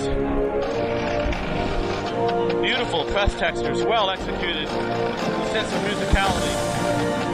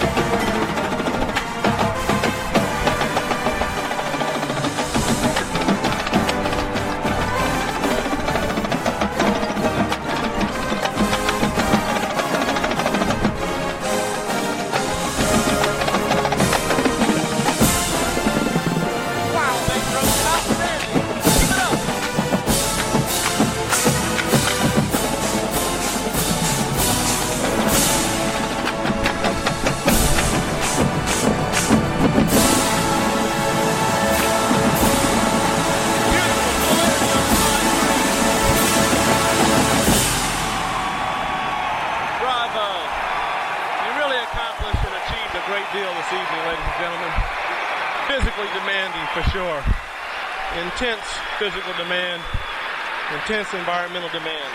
You, you have like a, a story of like that maybe you can tell this or not of like a really you know hot staff that came in there that just was like looking to, to throw punches at a number. Have you ever a story like that? I do have a story, and since it's been so much time, past decades, I think all the participants, I don't think they would mind if I use their names or not. Um, all right. it, it, had to be okay, let me just say this. In around 2002, 2003, 2004, I was really starting to get, you know, a lot of big shows and stuff. And um, and of course, Santa Clara was great with Jim Casella, especially the Scheherazade year 2004. I judged finals, and that was incredible. Mm-hmm. But I mm-hmm. think it was about a year, maybe before that or two, and Colin McNutt was over there teaching the Glassmen, and and they were, and I just went. I showed up to some show in the middle of nowhere. I was, you know, I'm just going to judge the show. I want to say it was like in Carolina or somewhere, and Glassmen come on, and I was like, damn, they're really good, and they played well, and they were doing all this cool stuff. So I popped. Is that the the djembe year when they yeah, had yeah. yeah, hell yeah. All right, okay. Yeah, that that was the djembe year. Was that 2003, 2002? 2002, I think. Okay, that sounds I, right. I'm a nerd, I guess. yeah. So they were great, and they were had all these sounds. They had the little djembe mounted on the drum, and the roll quality was there. Everything was there. So I was like, damn, I have to give them a number that potentially could win drums tonight. And they went on early because the corps wasn't like a high placing corps. And then Santa Clara came on and everyone's you know oh Santa Clara's here they're gonna win, but they didn't have a they didn't have a good night, and um, so I was like hey I can I cannot I got to put the Glassmen over at Vanguard and I don't think that ever happened before, so um, so of course Colin comes in to critique first. He's like thanks Jeff for recognizing you know glad you called it the way you saw it. And so he's I'm getting the, the pat on the back but I know what's coming. You know what's coming. Jim Casella comes in. He's like you know, Jeff, I got a lot of respect for you, but but come on, I, I really. He's like, I know you're trying to make a name for yourself. I, I, yeah, we use whatever lines he was using to get in my head, and I love Jim Casella. And there is a strategy to critique, and we all play the game a little bit. But he's like, but come on now, the Glassmen beating the Santa Clara Vanguard, and, and I was like, hey Jim, did you watch Glassmen tonight? He's like, no. I said, well, if you would have watched him, I think you would have agreed with me. I said, but t- tomorrow's a new day, and I'm sure you guys, um, you know, you'll have a you'll have a good night, and we'll see what happens. But that that's a that's one of those early memorable stories because you know you're trying to build confidence as a judge, and right. you know you're in a very highly competitive situation with super passionate people, and um, the intensity is real. And I had a few. Um, heated debates with like Neil Larrivee and Tom Aungst through the days, and sure, know, they were good I, at that. Yeah, yeah, they're really. in the end, you know, it's awesome that people are passionate about drumming. That's all I can say, and and I have a job to do, and I, I don't really care who wins or who doesn't win. I'm just trying to filter the criteria through the sheet. And when I keep saying that, like, it's not really what Jeff Prosperie likes. I'm hired to view this performance through the criteria of the sheet that all the instructors have agreed upon. And that criteria changes sometimes. Right now, you know, simultaneous responsibility, environmental demands, you know, physical demands. But the pendulum swings, and and sometimes we value things. I've I've been around long enough to know that what we value sometimes changes. You know, and, and the groups are just so clean now and they are just so good so early that it's really hard to make those decisions and make those calls i just remember though it, it was more about you know getting a positive tape at the end of the year and and being able to have the kids listen to it and say, you know, it doesn't matter what the final number was, but it was more about this is what you did to the crowd, this is what you did to the judge that night, and I think that's that's even more important than any number. Yeah, and also just the trust player to player. Like you've got an elbow buddy. I used to say, used to call it that back. The guy on the side of you, the girl on the side of you, like just developing that consistency night to night and the camaraderie and trusting that that person's going to do what they're going to do and you're going to do the right thing. And and these days the kids are so educated and talented that because of technology. Like my son's in the Phantom Regiment this year, and uh, you know they had weekly they have these online lessons or video assignments that they have to do, and we didn't have any of that back in the day. Right. Right. So, getting back to your judging in a very specific way, would you consider yourself to be a tough judge, a forgiving judge? Do you cut people slack? Do you let go of a tick? I don't even know if you call them ticks anymore. I haven't been in competition for so long. But I mean, where are you on that scale? Are you a hard ass? Well, I, will say this. Um, I've noticed this in other judges, and now I noticed it in myself this weekend. Um, the older you get and the more that you judge and the more you truly understand the national standard and then when you go to a region of the country and you bring that national standard to that competition and if you're older and experienced i find my numbers have been getting lower Mm. And if you want to say I'm a hard ass, then you can say that. I try to do it in an educational, positive way, but I take the responsibility of the national standard more and more seriously because I judge groups at this regional that are also going to go to championships in Dayton. And if I pop them at 82, which, you know, you're starting to see those numbers, and I have to realize there's several weeks to go in the season, and is that 82 going to hold up when there's 25 world class groups and they're all, you know, an 80 to an 84 right now? Well, things are going to spread out a little bit when you have all those groups and not enough numbers. So I don't like to pop too high of a number this time of the year because I give I think it gives a false confidence or impression and then they go to championships and they get oh man we, we dropped six points and um, so I, I, I don't know if that answers your question, but I, I, do find the older I get, and I've noticed it, I've been noticing it for years with older judges that I respect. They're always the lowest numbers on the panel, yeah. and the younger the younger newer judges seem to be higher. Yeah, I think I think I was higher when I was younger and newer, but now I understand the importance of the national standard.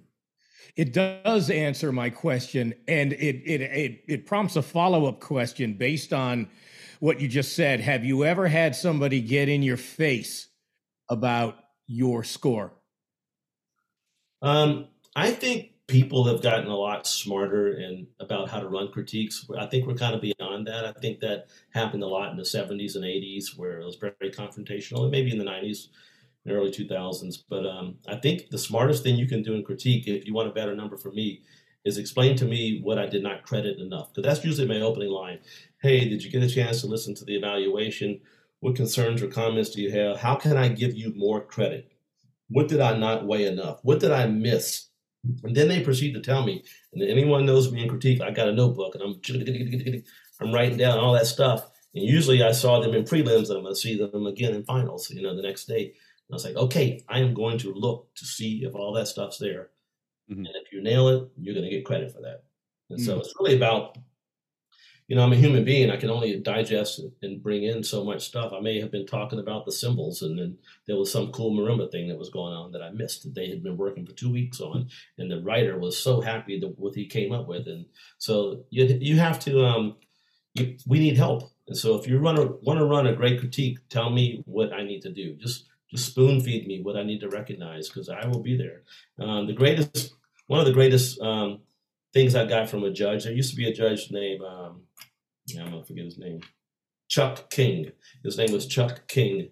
He was judging in the um, in the 90s and early 2000s, and I was struggling as a new judge. Like you know, you, you, think about it all the time when you first start judging because you're trying to develop your philosophy.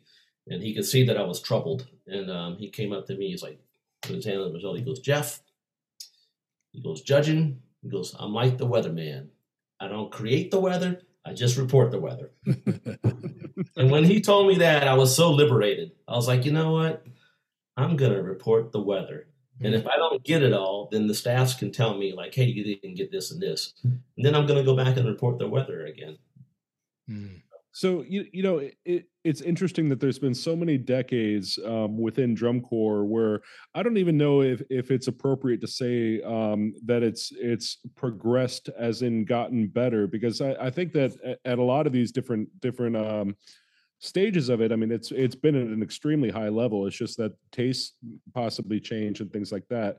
Um, Brendan makes fun of me for uh, for always asking the same question, but I find a lot of importance in it. I'm going to phrase it a little bit differently for you, um, but I like to ask about about where you see the evolution of the activity going.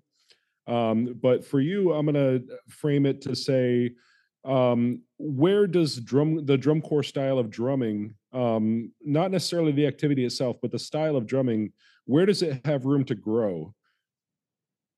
Yeah. Um, before I answer that, I want to just say one more thing about the previous thing we were talking about. You know, as a judge, um, besides evaluating through the criteria of the sheet through that lens, um, we are trained as judges to embody one of three roles or a combination, and that is teacher, counselor, critic. So your younger groups that are struggling, you're like a teacher. You're trying to help them. Like, hey, you might want to try this. And then a counselor is groups that are doing it pretty well, but they you might need some um, counseling to the staff or to the kids. Like this is you know how to think about this. And then the highest groups, the world class groups, you're not teaching them really. You're not even counseling them. You're you're a critic. So you're deciphering fine delineations of excellence and innovation. So I just wanted to throw that out there because that that really helped me out too. Besides the weather reporter concept and sure. yeah. So to answer your question, what I've, I've noticed. Um, that this could be a really long answer. I'm going to try to make it brief because I've thought about this for decades. if you think about drum corps in the early days, of course, you know, we'll say Ralph Hardimon, Tom Float, Marty Hurley, that that era, 70s and 80s, where they were playing different styles of music and they were putting rudiments that accompany that. They were melodic. You know, kind of like marching band Sousa. But then through the late 80s, mid 80s, late 80s, the percussion ensemble idea started to come into play. You think Tom Hannum, 1987 Cadets, Appalachian Spring. It became all about the ensemble. And then Jim Campbell came along and it became more about the world percussion influence, tabla rhythms, and, and all of that. So now my point is we had percussionists that were teaching in the 70s that maybe didn't necessarily have a music degree or had studied music. They were products of drum corps and they were passing along the excellence of drum corps. But now we have percussion education. You got the Paul Rennicks of the world, um, and name you know whoever else you want to think about that that have a um, a percussion education. They know they know marimba pieces, they know timpani pieces. They played Elliott Carter's March with metric modulations, and so they can take those metric modulations and superimpose them over the bar line and, and the pulse. Because these days the tempos are so fast that rudiments, certain rudiments don't work at those tempos unless you do metric modulations. And I've thought often about the 15 stroke roll in rudimental drumming and how that is a weird thing to teach to someone because it's not quantized. And one and two and one and two and so you're superimposing like all these beats in, in a count and a half, and um, you know it when you get it and it feels right. But to quantize, so that's really like a it, it it's a metric modulation. That roll speed works. You know, you can't play sextuplets, don't dum or don't and a two e and a one. So it's in between 16 notes and sextuplets is a fivelet. So that idea in rudimental drumming of using that quintuplet based roll one to three five one is it fits a certain speed. And I'm seeing, well, I've been seeing for years now, people superimposing roll speeds over the bar line that aren't to the meter. They might play a five against three, whatever. So you see that in things like egg beaters, even. Um, so, and I think that comes from um, education of percussion, um, playing timpani pieces. Uh, Elliott Carter's um, has a lot of metric modulations and that sorts of things. So, the more educated we are, we we understand how to manipulate speeds, hand speeds through metric modulations and and the, the last layer we've been adding now is electronics. So I think we're still trying to figure that thing out. I judged this past weekend in Mississippi, and most of the groups had not figured it out. It was just so loud that, you know, we're blowing through things and you can't hear what you need to hear. So we're losing nuance and touch on all the instruments because we're trying to compete for sonic space with the speakers. Uh, so I think we're still trying to figure out the electronics. Some groups obviously have, like the Bluecoats. I mean, they and the and the Cavaliers, other groups, you know.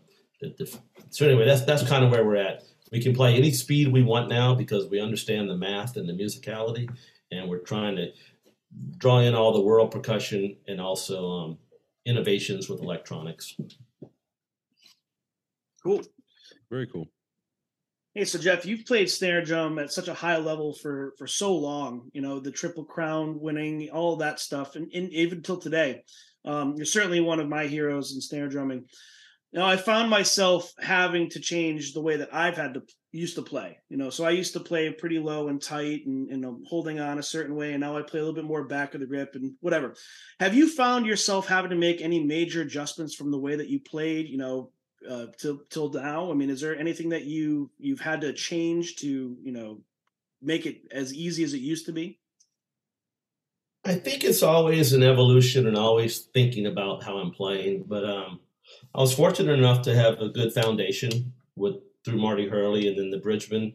Um, we I marched when Mylar and Kevlar through that transition. I think I was the first person to win individuals at DCI with the Kevlar head, and um, so we in the Phantom Regiment we did not experience any injury. Like there was a lot of drum lines when the Kevlar head came out.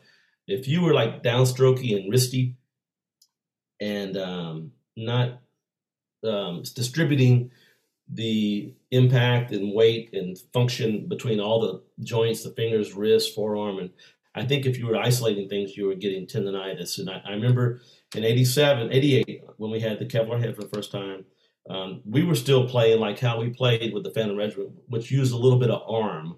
And so we were able to dis- disperse the, the, the tension.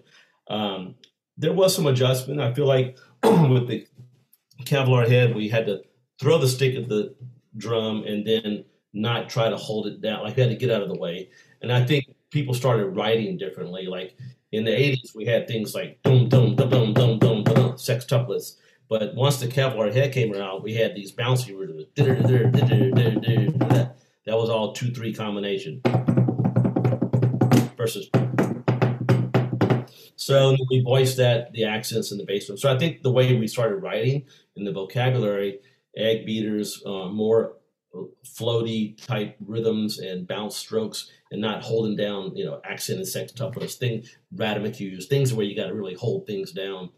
That started to go away. So, um, yeah, I did evolve through that time period of understanding how to use the bounce to your advantage. And I wrote my individual solo kind of like that. Like if you go on YouTube and watch the um, when I played at DCA, like the the whole first part of that was these egg beater configurations where I'm using all these bouncy rhythms.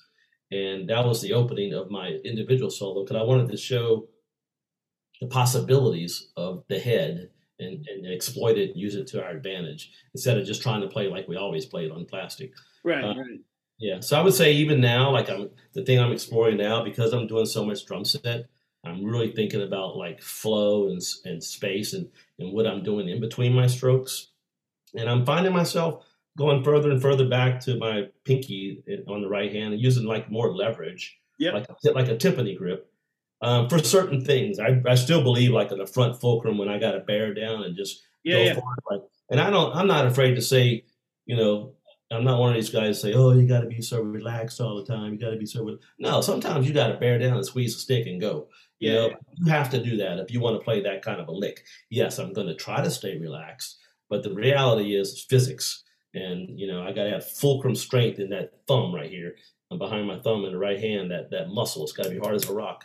And I, and you know, so I got to have strength up front in my fingers. But if it's not a taxing lick, I'm I'm finding myself um, using more leverage and more of an open grip lately. And you, and you talk a lot about breathing too, and, and that's something that I'm also very interested to, and that that comes obviously from the orchestral side of things, but it relates a lot to the rope tension kind of phrasing of things, that breath that's supposed to happen. When you switched, you know, not switched over, but when you were playing on a rope drum a little bit more regularly, was there an adjustment there as well? Um, I don't think so. I'm gonna I'm gonna say this, and I hope it doesn't come out the wrong way. Um, this is an, an observation on the fife and drum community. Um, so I grew up in Louisiana, and I um, would read the Connecticut halftime out of a book, The Downfall of Paris and the Three Camps, and it, it was what it was. Didn't make any sense to me. I mean, I just played it as a solo ensemble thing in seventh grade. But because my background was orchestral, I've always like taken the approach that an instrument will only get so loud and then it starts to distort. So if you think about a timpani, that's the greatest example of a demonstration instrument. I, I hit the drum to the student, and then at some point in time, it starts to splat, and then the harmonics of the instrument compete with one another and start getting an uglier sound. And I still believe that on every instrument, drum set, and I still believe beating spots matter and all that stuff. So I think I really approach rudimental rope tension field drum like that. And I think that I sound a little different than someone who grew up in the fife and drum community because what I've seen in the fife and drum community. And don't take this the wrong way, but you guys are so strong and you play with such a powerful sound that that is, that's the that's the sound. That's the sound you guys want. That's the sound you guys like. But when I went to my first muster experience, yeah. um, I was a little taken aback. Like, why are you playing that hard? Because the drum already maxed out like a long time ago. So I don't know why you're hitting the drum harder. Well, he, he, here, here's what you're missing is that what we found is that at some point we're going to find that extra level. We're just still searching for it. well, I, I, think the more you drink, the more you drink, you start to find it. You know, like you're 12 beers in, you're like, yeah, yeah. You know, it, it's funny that you said that because you know we all we grew up, you know, playing that way, right? And so when I first started teaching, and I had a drum line, I was creating like these individual little monsters that could never ever play together because they all played their own thick, heavy sound quality, what they thought was what I wanted. And so it was always a difficult task trying to get that blending to happen. Um, yeah. So I didn't realize it at the time, but but but as I've gotten older, I realized you know maybe we don't have to max this thing out. It does max out at a certain end. it does, and I think you get the prettiest sound, the best sound when you when you're approaching when that drum's about to distort. Yep. And, then, and then when it does, you can use that as a color. Like if you truly want that sound, that's another color, and that's a shade of a color. And um, what I've been so I, I feel like I've never played as hard or as heavy as someone who grew up in the fife and drum corps activity. I don't believe it's because I can't. I just believe it's a choice. Mm-hmm. And uh, so I've, I've, battled with that for in my mind for ever since I moved up here, and and I, I would I, I would say that we in the Hellcats are all more or less orchestral players that subscribe to that same concept, and also our group is so small we can't overpower, you know. Um, right. So we, we play with oftentimes we play with a very soft touch because we're in a venue and it's like two piccolos and two snares, you know. So I I don't know where I'm going with all that except that um, I, I, understand and respect the tradition. Um, I come at it from a different perspective and an observation, and I make a choice to use that color sparingly. And um, I think one example, I, I, played a while back this um, Pratt Swiss solo, uh, tribute to Dr. Berger. I did it for PASIC, and it's on YouTube. If you just punch it in there, you'll find it. But um, I tried to go like as low as I could and as high as I could and I use that color a little bit. Like I was really ramping and playing all out, and um, I like it. I mean, I like the color, but it's just not my go-to sound. Right. Yeah. No, I I get exactly what you're talking about, and I have been in the past guilty of that myself, playing uh, big bass drums and uh, tending to play them on the on the top end probably a little too loud, and I can recognize when that drum has lost its lost its thing. And there, and a lot of it depends on you know the climate and the weather and, and where you are at that particular point. I mean that that changes a lot of stuff with a you know a 30 or 32 inch you know calfskin drum. Um, but you know I've I've I've found that most most drummers, and particularly in in you know what I know in in playing bass drums is most drummers play plenty loud, but they need to find how to play plenty soft. And that's where that's where the difference comes in you know? That's where it's like okay keep it here but when you play soft get it down here so you have that range and and it's all and it's all beautiful. Yeah. But that go ahead. I'm sorry. No you're good. Go ahead with your thought. I was going to say um, one time we brought jim clark out to the hellcats because I, I, I thought it was important that we we know we're the only remaining field music group in the Army. And I, I, would say we are probably the first. You know, George Washington established the West Point Band with a fifer and a drummer um, when he established West Point. So it's the oldest continuing drum job that there is. And I, I felt like the type of people that we hire in the Hellcats were hiring, you know, here's this trumpet player from Juilliard. Here's another one from Eastman. Here's, and they, they never came up through the, and some of them had never been in a marching band. Okay. And so I'm like, we got to get like Jim Clark in here, Pete Emmerich, and we got to just listen to these guys talk. And um, and it was, it was really nice. And but we brought Jim Clark out to the um, lunch formation where we play a certain set of tunes, and the corps of cadets forms up for accountability. And Then we march them in, and um, we have really good musicians, and we play like Garryowen and all these things. And um, Jim Clark was just smiling the whole time, and hmm. like I was like, "What do you think?" He goes, "It was just so pleasing to hear." good quality musicians playing with a beautiful sound and in lyricism interpretation and um, you know you guys just it was just so refined and pristine and I, and I thought that was a nice compliment and I, I thought that was the bridging of the worlds of these types of people that we're getting but yet trying to do the tradition and i know that sounded much different as well as it should than maybe at a muster, which is more, I think, a folk community thing. Like, let's get the kids in, they're playing with their uncles and their grandpas, and let's get people in and let's have a good time.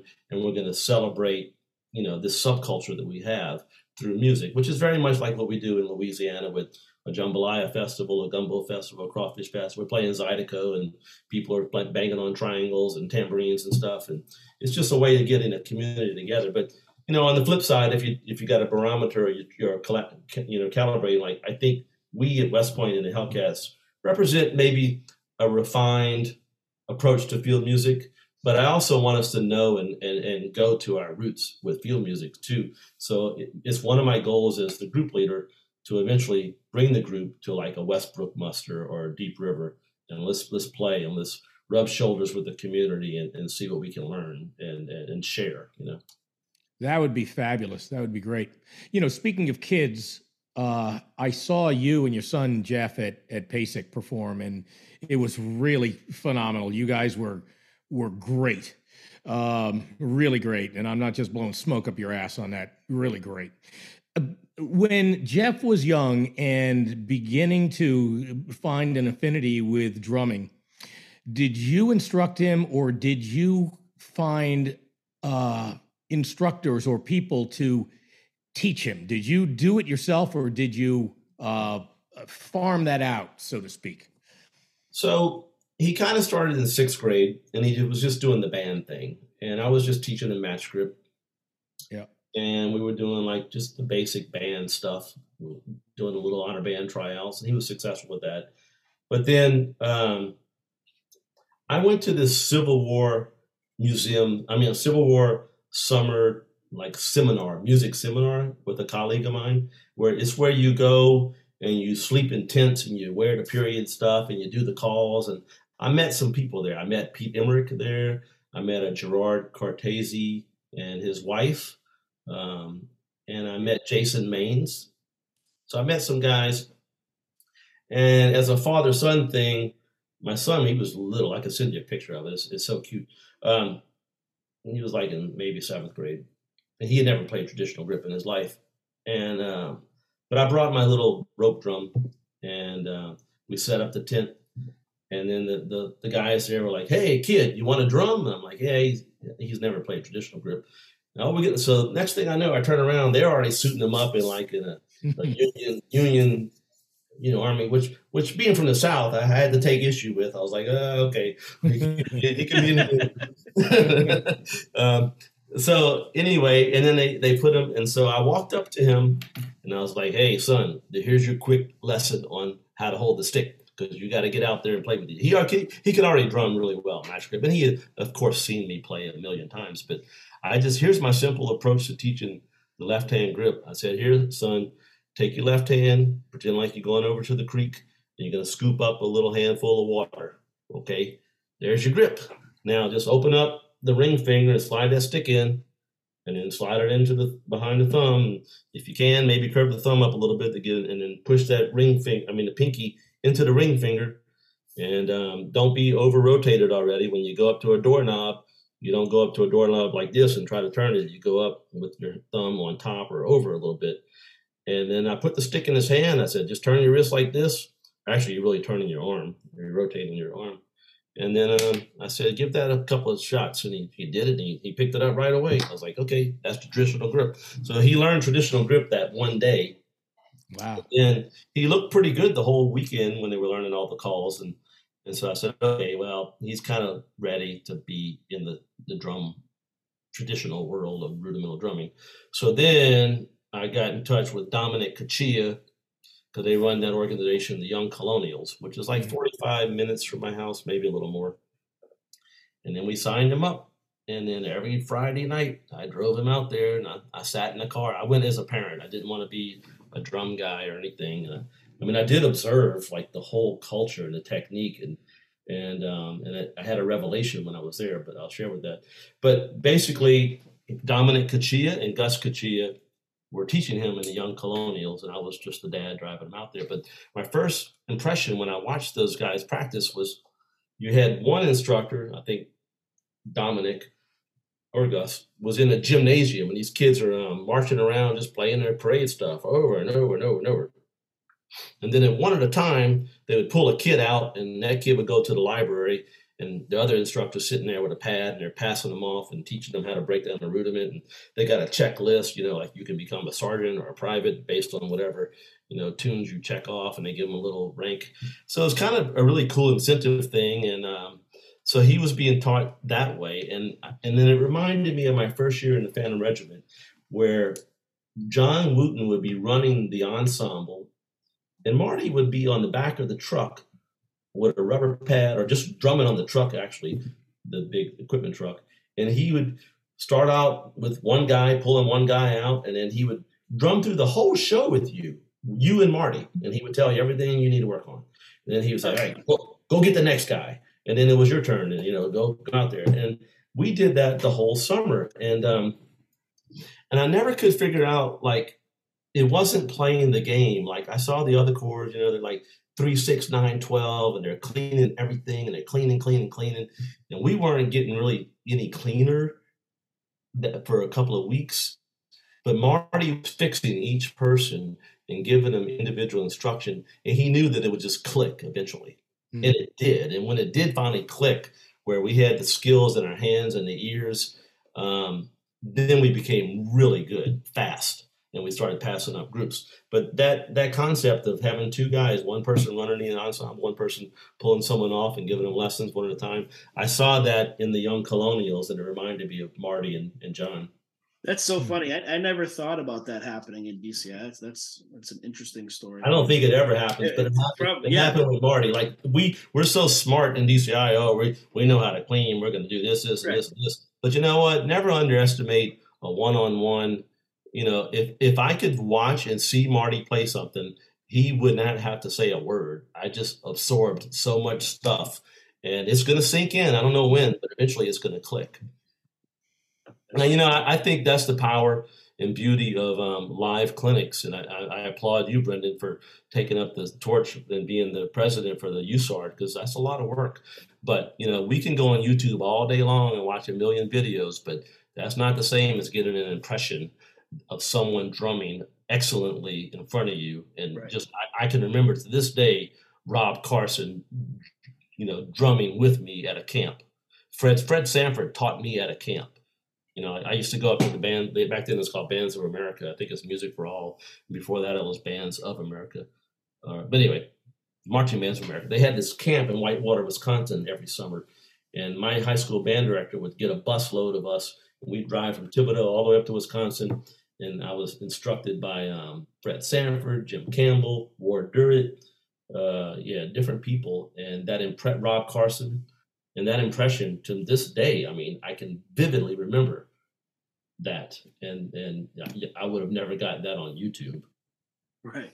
That's cool. No, so you uh, reminded me of something that that you had mentioned to me a, a number of years ago now, but um, you had mentioned that that you feel like you're you're better um, now than you've ever been. Um, you know, at, at at this stage of your life, at least you were then before COVID, right?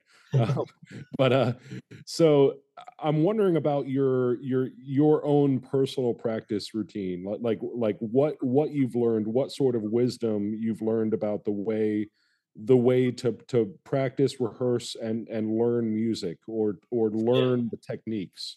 Yeah. Um, I I was and did feel like I was getting better, but this past year, um, in March of 2022, yeah, I became the group leader of the Hellcats, and my life got a lot busier. so I haven't been able to practice as much or even work out as much as I used to. And I'm, I'm trying to find that balance. So I'm struggling, but um, I'm going to find it. And I'm finding it more through delegation. I've got to trust my people and just start delegating more. But I was trying to do everything myself as a leader. So I say all that to say, yes, the older you get, the more efficient you have to be in your practicing. Like you don't have the luxury of all this time to go noodle around a pad and jack around. Like you got to go in with a mission. Like I got 25 minutes. I'm going to learn these four lines and perfect them. So what works for me now is I um, take a chunk of, of a phrase where I can sight read it perfectly, whatever tempo that is. It might be 60 beats a minute. And then I play that perfectly. And then I just trust the process of click, click, click the metronome. So if I have 25 minutes, or let's say I got an hour, I will just go up like one click at a time, and my goal will be to get today to get from 60 to, to 85. Now my eventual goal is 112. Let's say whatever. And then, so I just, based on how much time I have, that's how many clicks I will do. Oh, I don't have a lot of time. I'm going to jump up four clicks in between each rep. And each rep, I'm trying to overdo my dynamics because I know I'm going to lose some of that when I get faster. But when I'm yeah. super slow, and I'm trying to, and then along the way of those repetitions, I'm listening to the music and going, how many different ways can I phrase this? And I'm experimenting on the reps. And then I finally find something that I want to say. And I will say that I tend to take liberties conceptualizing music um, just because that's what I I enjoy doing that. Uh, that's that's my passion. So um, so when I play tribute to Dr. Berger, I'm adding dynamics. When I play drum corps and parade, I'm adding stuff. I played a Jim Clark piece number ten for his book, and I really took a lot of liberties. I even used like another concert drum with a moleskin. I flipped it over. None of that was written and I don't know how he feels about that, but um, but I had but I had my reasons, and I I I told them, I texted them like, that flipped over part was, you know, Bartok Concerto for Orchestra. Doom, doom, I, heard that dialogue in Michael Colgrass's six unaccompanied dances, where he has two different lines. Well, the way Jim wrote that, he had like a right hand versus a left hand dialogue. So I voiced that with a concert drum on tenor with a moleskin, and I I made the anyway. Blah blah blah every every part that I took a liberty, I had a connection to through something that I wanted to say. Like Philly Joe Jones, he had a sextuplet thing with some Swiss triplets. I, I just heard Philly Joe Jones that spoke to me. And then his whole the ending of that thing was very I heard I heard the roughs a lot crisper and tighter, very orchestrally, like a Delécluse snare drum piece. So I, I played it on a concert snare, the whole back half of the piece. So I think that you know, life's so short that you you got can't waste your time on bad music. And the music that did you want to play, you have to decide at some point in time: are you just a, a museum curator just passing the torch of this piece, or are you going to give something of yourself through the lens of this piece? Hopefully, respecting the composer and not bastardizing things. But um, that's where I find joy in playing snare drum now. Is just what can I do to this piece um, so that's a long-winded answer. I don't even know what the question. So, I, so, I feel uh, I feel kind of like passionate, and and I'm still working it out. I feel a little guilty. Like I don't want to like destroy the music, but I also have something to say. As a uh, follow up to that, um, so do you find like do you still work on on technique? Um, do you do you break down rudiments? Would be a, a, a good. Right. So I really believe, and I teach this to my son and all the time. Like I really believe that slow 60 beat a minute, whatever, then taking it up to the tempo. I mm-hmm. think that takes care of all the technique. Like you're already doing it in the piece of music. Sure. So I'm not I'm not breaking down the technique. I'm not exercising any technique. I'm just playing the music slow enough that I successfully play it. And then if I start to like, hey, I'm starting to lose it a little bit here. Okay, I have to iron that out. So the way you iron something out is you go a little bit slower, you go over the, the wrinkle and then you go a little bit faster. You keep ironing that out until you can comfortably do that. So I, I use the slow to fast technique, and it's a tedious, slow, boring, disciplined way to learn stuff. but it, it gives me the results, and in the end, it saves me time. And I and also, you know what it gives me? A lot of confidence. I trust myself because I've never trained my hands how to play it wrong. My hands don't know how to play it wrong. I've only played it correct from the very first day. Just super slow. Anybody can play anything in the world at the slow enough tempo if you find that tempo. Mm-hmm. Right. Right. Well, you know, not to burst the bubble, but you know, Jim Clark did tell me what he thought of your interpretation. Oh boy, it was not good, my friend. I'm so, no, I'm, I'm, completely bullshitting on that. Well, I will say this: I, I saw him at the muster, uh, Westbrook, and I was like, I was afraid to go talk to him because I, I, just didn't know. And I, I, really admire him. He reminds me so much of Marty Hurley, just yeah. the integrity of what he has to do, and he plays great too. He's a great player. I think he's at USARD this year. Is he doing a clinic?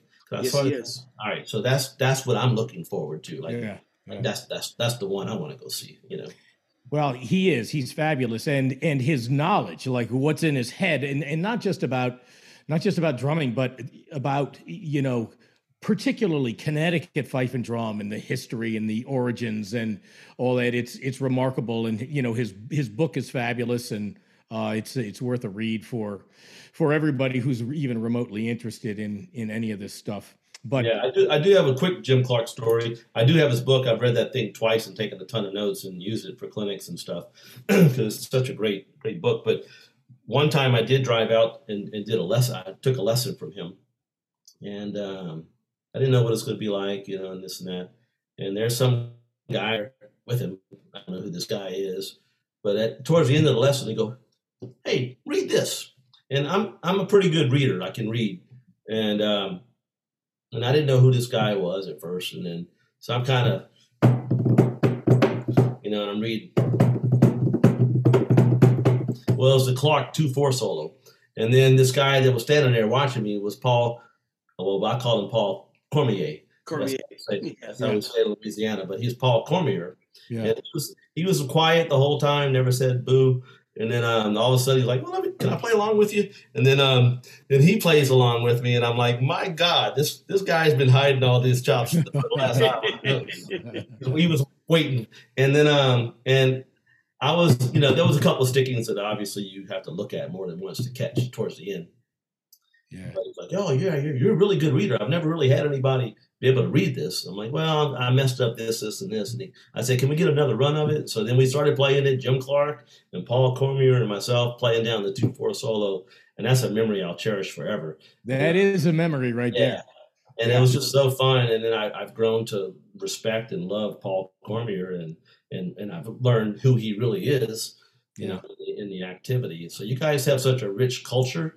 And um, I'm always trying to bridge the gap between those cultures with DCI and the Hellcats and Louisiana and music education too. Like I really think that's the next thing. I've talked to Dave a lot a lot about it. Like there's so many my colleagues that I judge with. They're like, yeah, I want to start like a little fife and drum corps at my high school in Texas because these high schools in Texas are the real deal. Like they're little colleges. They have steel bands. Some of them have Brazilian samba bands and and even like you know, Brian Mason a while back, you know, I want to start a fife and drum thing in my college. Can you help me out? And I'm like, well, yeah, I can. Like, wait till I retire and I'll come help you out. But and then I talked to Dave, and we're, you know, I know he's trying. We're trying to do it like a one-stop shop where you can buy everything you need. You know, I need these drums. I need the, what's the classic tunes? How do you play them? Can you send out a clinician? It reminds me of back in the day when Ludwig started all their clinics with Frank Arsenault and, and Ludwig and all those guys were going out and spreading the gospel of Rudimental Drum Corps at the time. And um, but I, am excited about to see what Dave's going to do, Loyal, and all these colleges that want to start this um, fife and drum corps thing. I know George Willis does it. I'm interested in doing one down in Louisiana where we play Cajun music and with to fifes. You know, that would be kind of cool that would that would be really cool to see. I, I, I would love to love to come down and see that. Well, and, and that's one of the really cool things about fife and drum is that you can you can adapt it to to localized styles. You know, like and and play your music. It's just a, it's just a different instrumentation. That's all. Yeah, I know there's a guy in Louisiana doing it, Moran, I think. yeah, name. Andrew Moran. Yeah. Yeah. So we've talked a little bit. I was like, hey man, when I when I retire and move back down there, I, I want to come help you guys out. And I could easily see me starting a group and we're coming down the street Jambalaya, crawfish pie, filé gumbo. Tonight I'm gonna see my shadow meal and playing some rudiments for that with some Mardi Gras beads hanging off the fife. You know, like, like it could be a cool thing, and um, we have to be delicate because in the South we have um, you know a lot of the the rebel the Union. I mean the, the Southern Army. Like we don't want to really be digging all that up, but we we have a heritage of fife and drum corps in the South too that we can sure. somehow, somehow bring. I know there was um, the Tigers or Fusil, or whatever they were, Fusiliers um, group down there during that time period in the Civil War. So I don't know. I, have got to think about it and see how to present it the right way and and focus on the culture and not not offend anyone, not play any kind of tunes that would you know offend. And we've had to do that at West Point. You know, like Bonnie Blue and some of the tunes we've had to right. their their place in history and what does that mean? You know, what we're trying to say by playing those tunes. Right, right. Yeah, I think I think we've all, I think all of us in our respective corps have had to uh, deal with that in the last you know several years on on one level level or another. I know I certainly have. You know, but it certainly sounds like you're one of those guys that in retirement you're going to be working more than ever. I think I could yeah. see that writing on the wall. So I'm gonna I'm gonna have a great time in retirement. I'm so excited about it. Um, I got too many ideas, not enough years left to live. That's what my wife tells me. She's like, you need well, that's. That's what it's but all about. If I can have the energy and the health, and um, yeah, I just want to do stuff that I want to do for for the right reasons. You know. Yeah. Well, we can't wait to see it, Jeff, and uh, we can't wait to see you at the next event that we all do. Um, and uh, we'd like to thank you for spending time with us tonight and giving us you such sorry. great insight into your your side of things and your thought process on it all. And uh, this has been a really really good time. Thank you. Yeah, he'll be at USARD. So I am going to be at USARD. I'm looking forward to it. Good. And uh, yeah, thanks for having me. This was a lot of fun. The time really flew by fast. I feel like we hardly talked about anything. well, that's that's always the you know it, this is one of those cases where it's like you know if we could do this five more times and yeah. you know not dig up anything we've already right. talked about a second time. So yeah. we'll do that um, because there's so much to cover and you know again we get back to the time. How much time do we have? And you know what do we do with it when we have it? So that's the that's the key to everything, I guess. So thank you the older you get, you know, you start realizing all you have really is your, your time, your energy, your talents, your resources, and and sharing those is like really fulfilling. And you don't really have that perspective when you're, you know, in your teens and twenties. Yeah. you get in your fifties, you're like, yeah, I'm going to do this for this reason, and I'm going to do it very well. Right. Um, and and most of it has nothing to do with money or prestige. So. Mm-hmm. Yeah, none of it actually does. Not for me. Yeah, you're right. for sure. Cool, man. Thank you so much. Yeah, thank you, Jeff. This was great. Thanks, guys. See you. Great to see you. See you soon.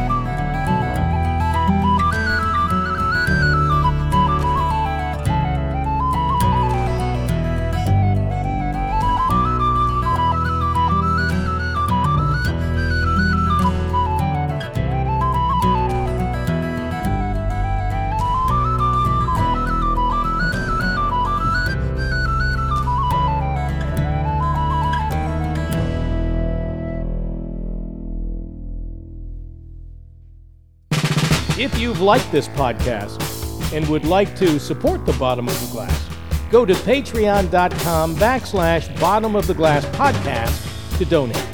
Or click on the Patreon link on our Facebook and Instagram pages. And thank you.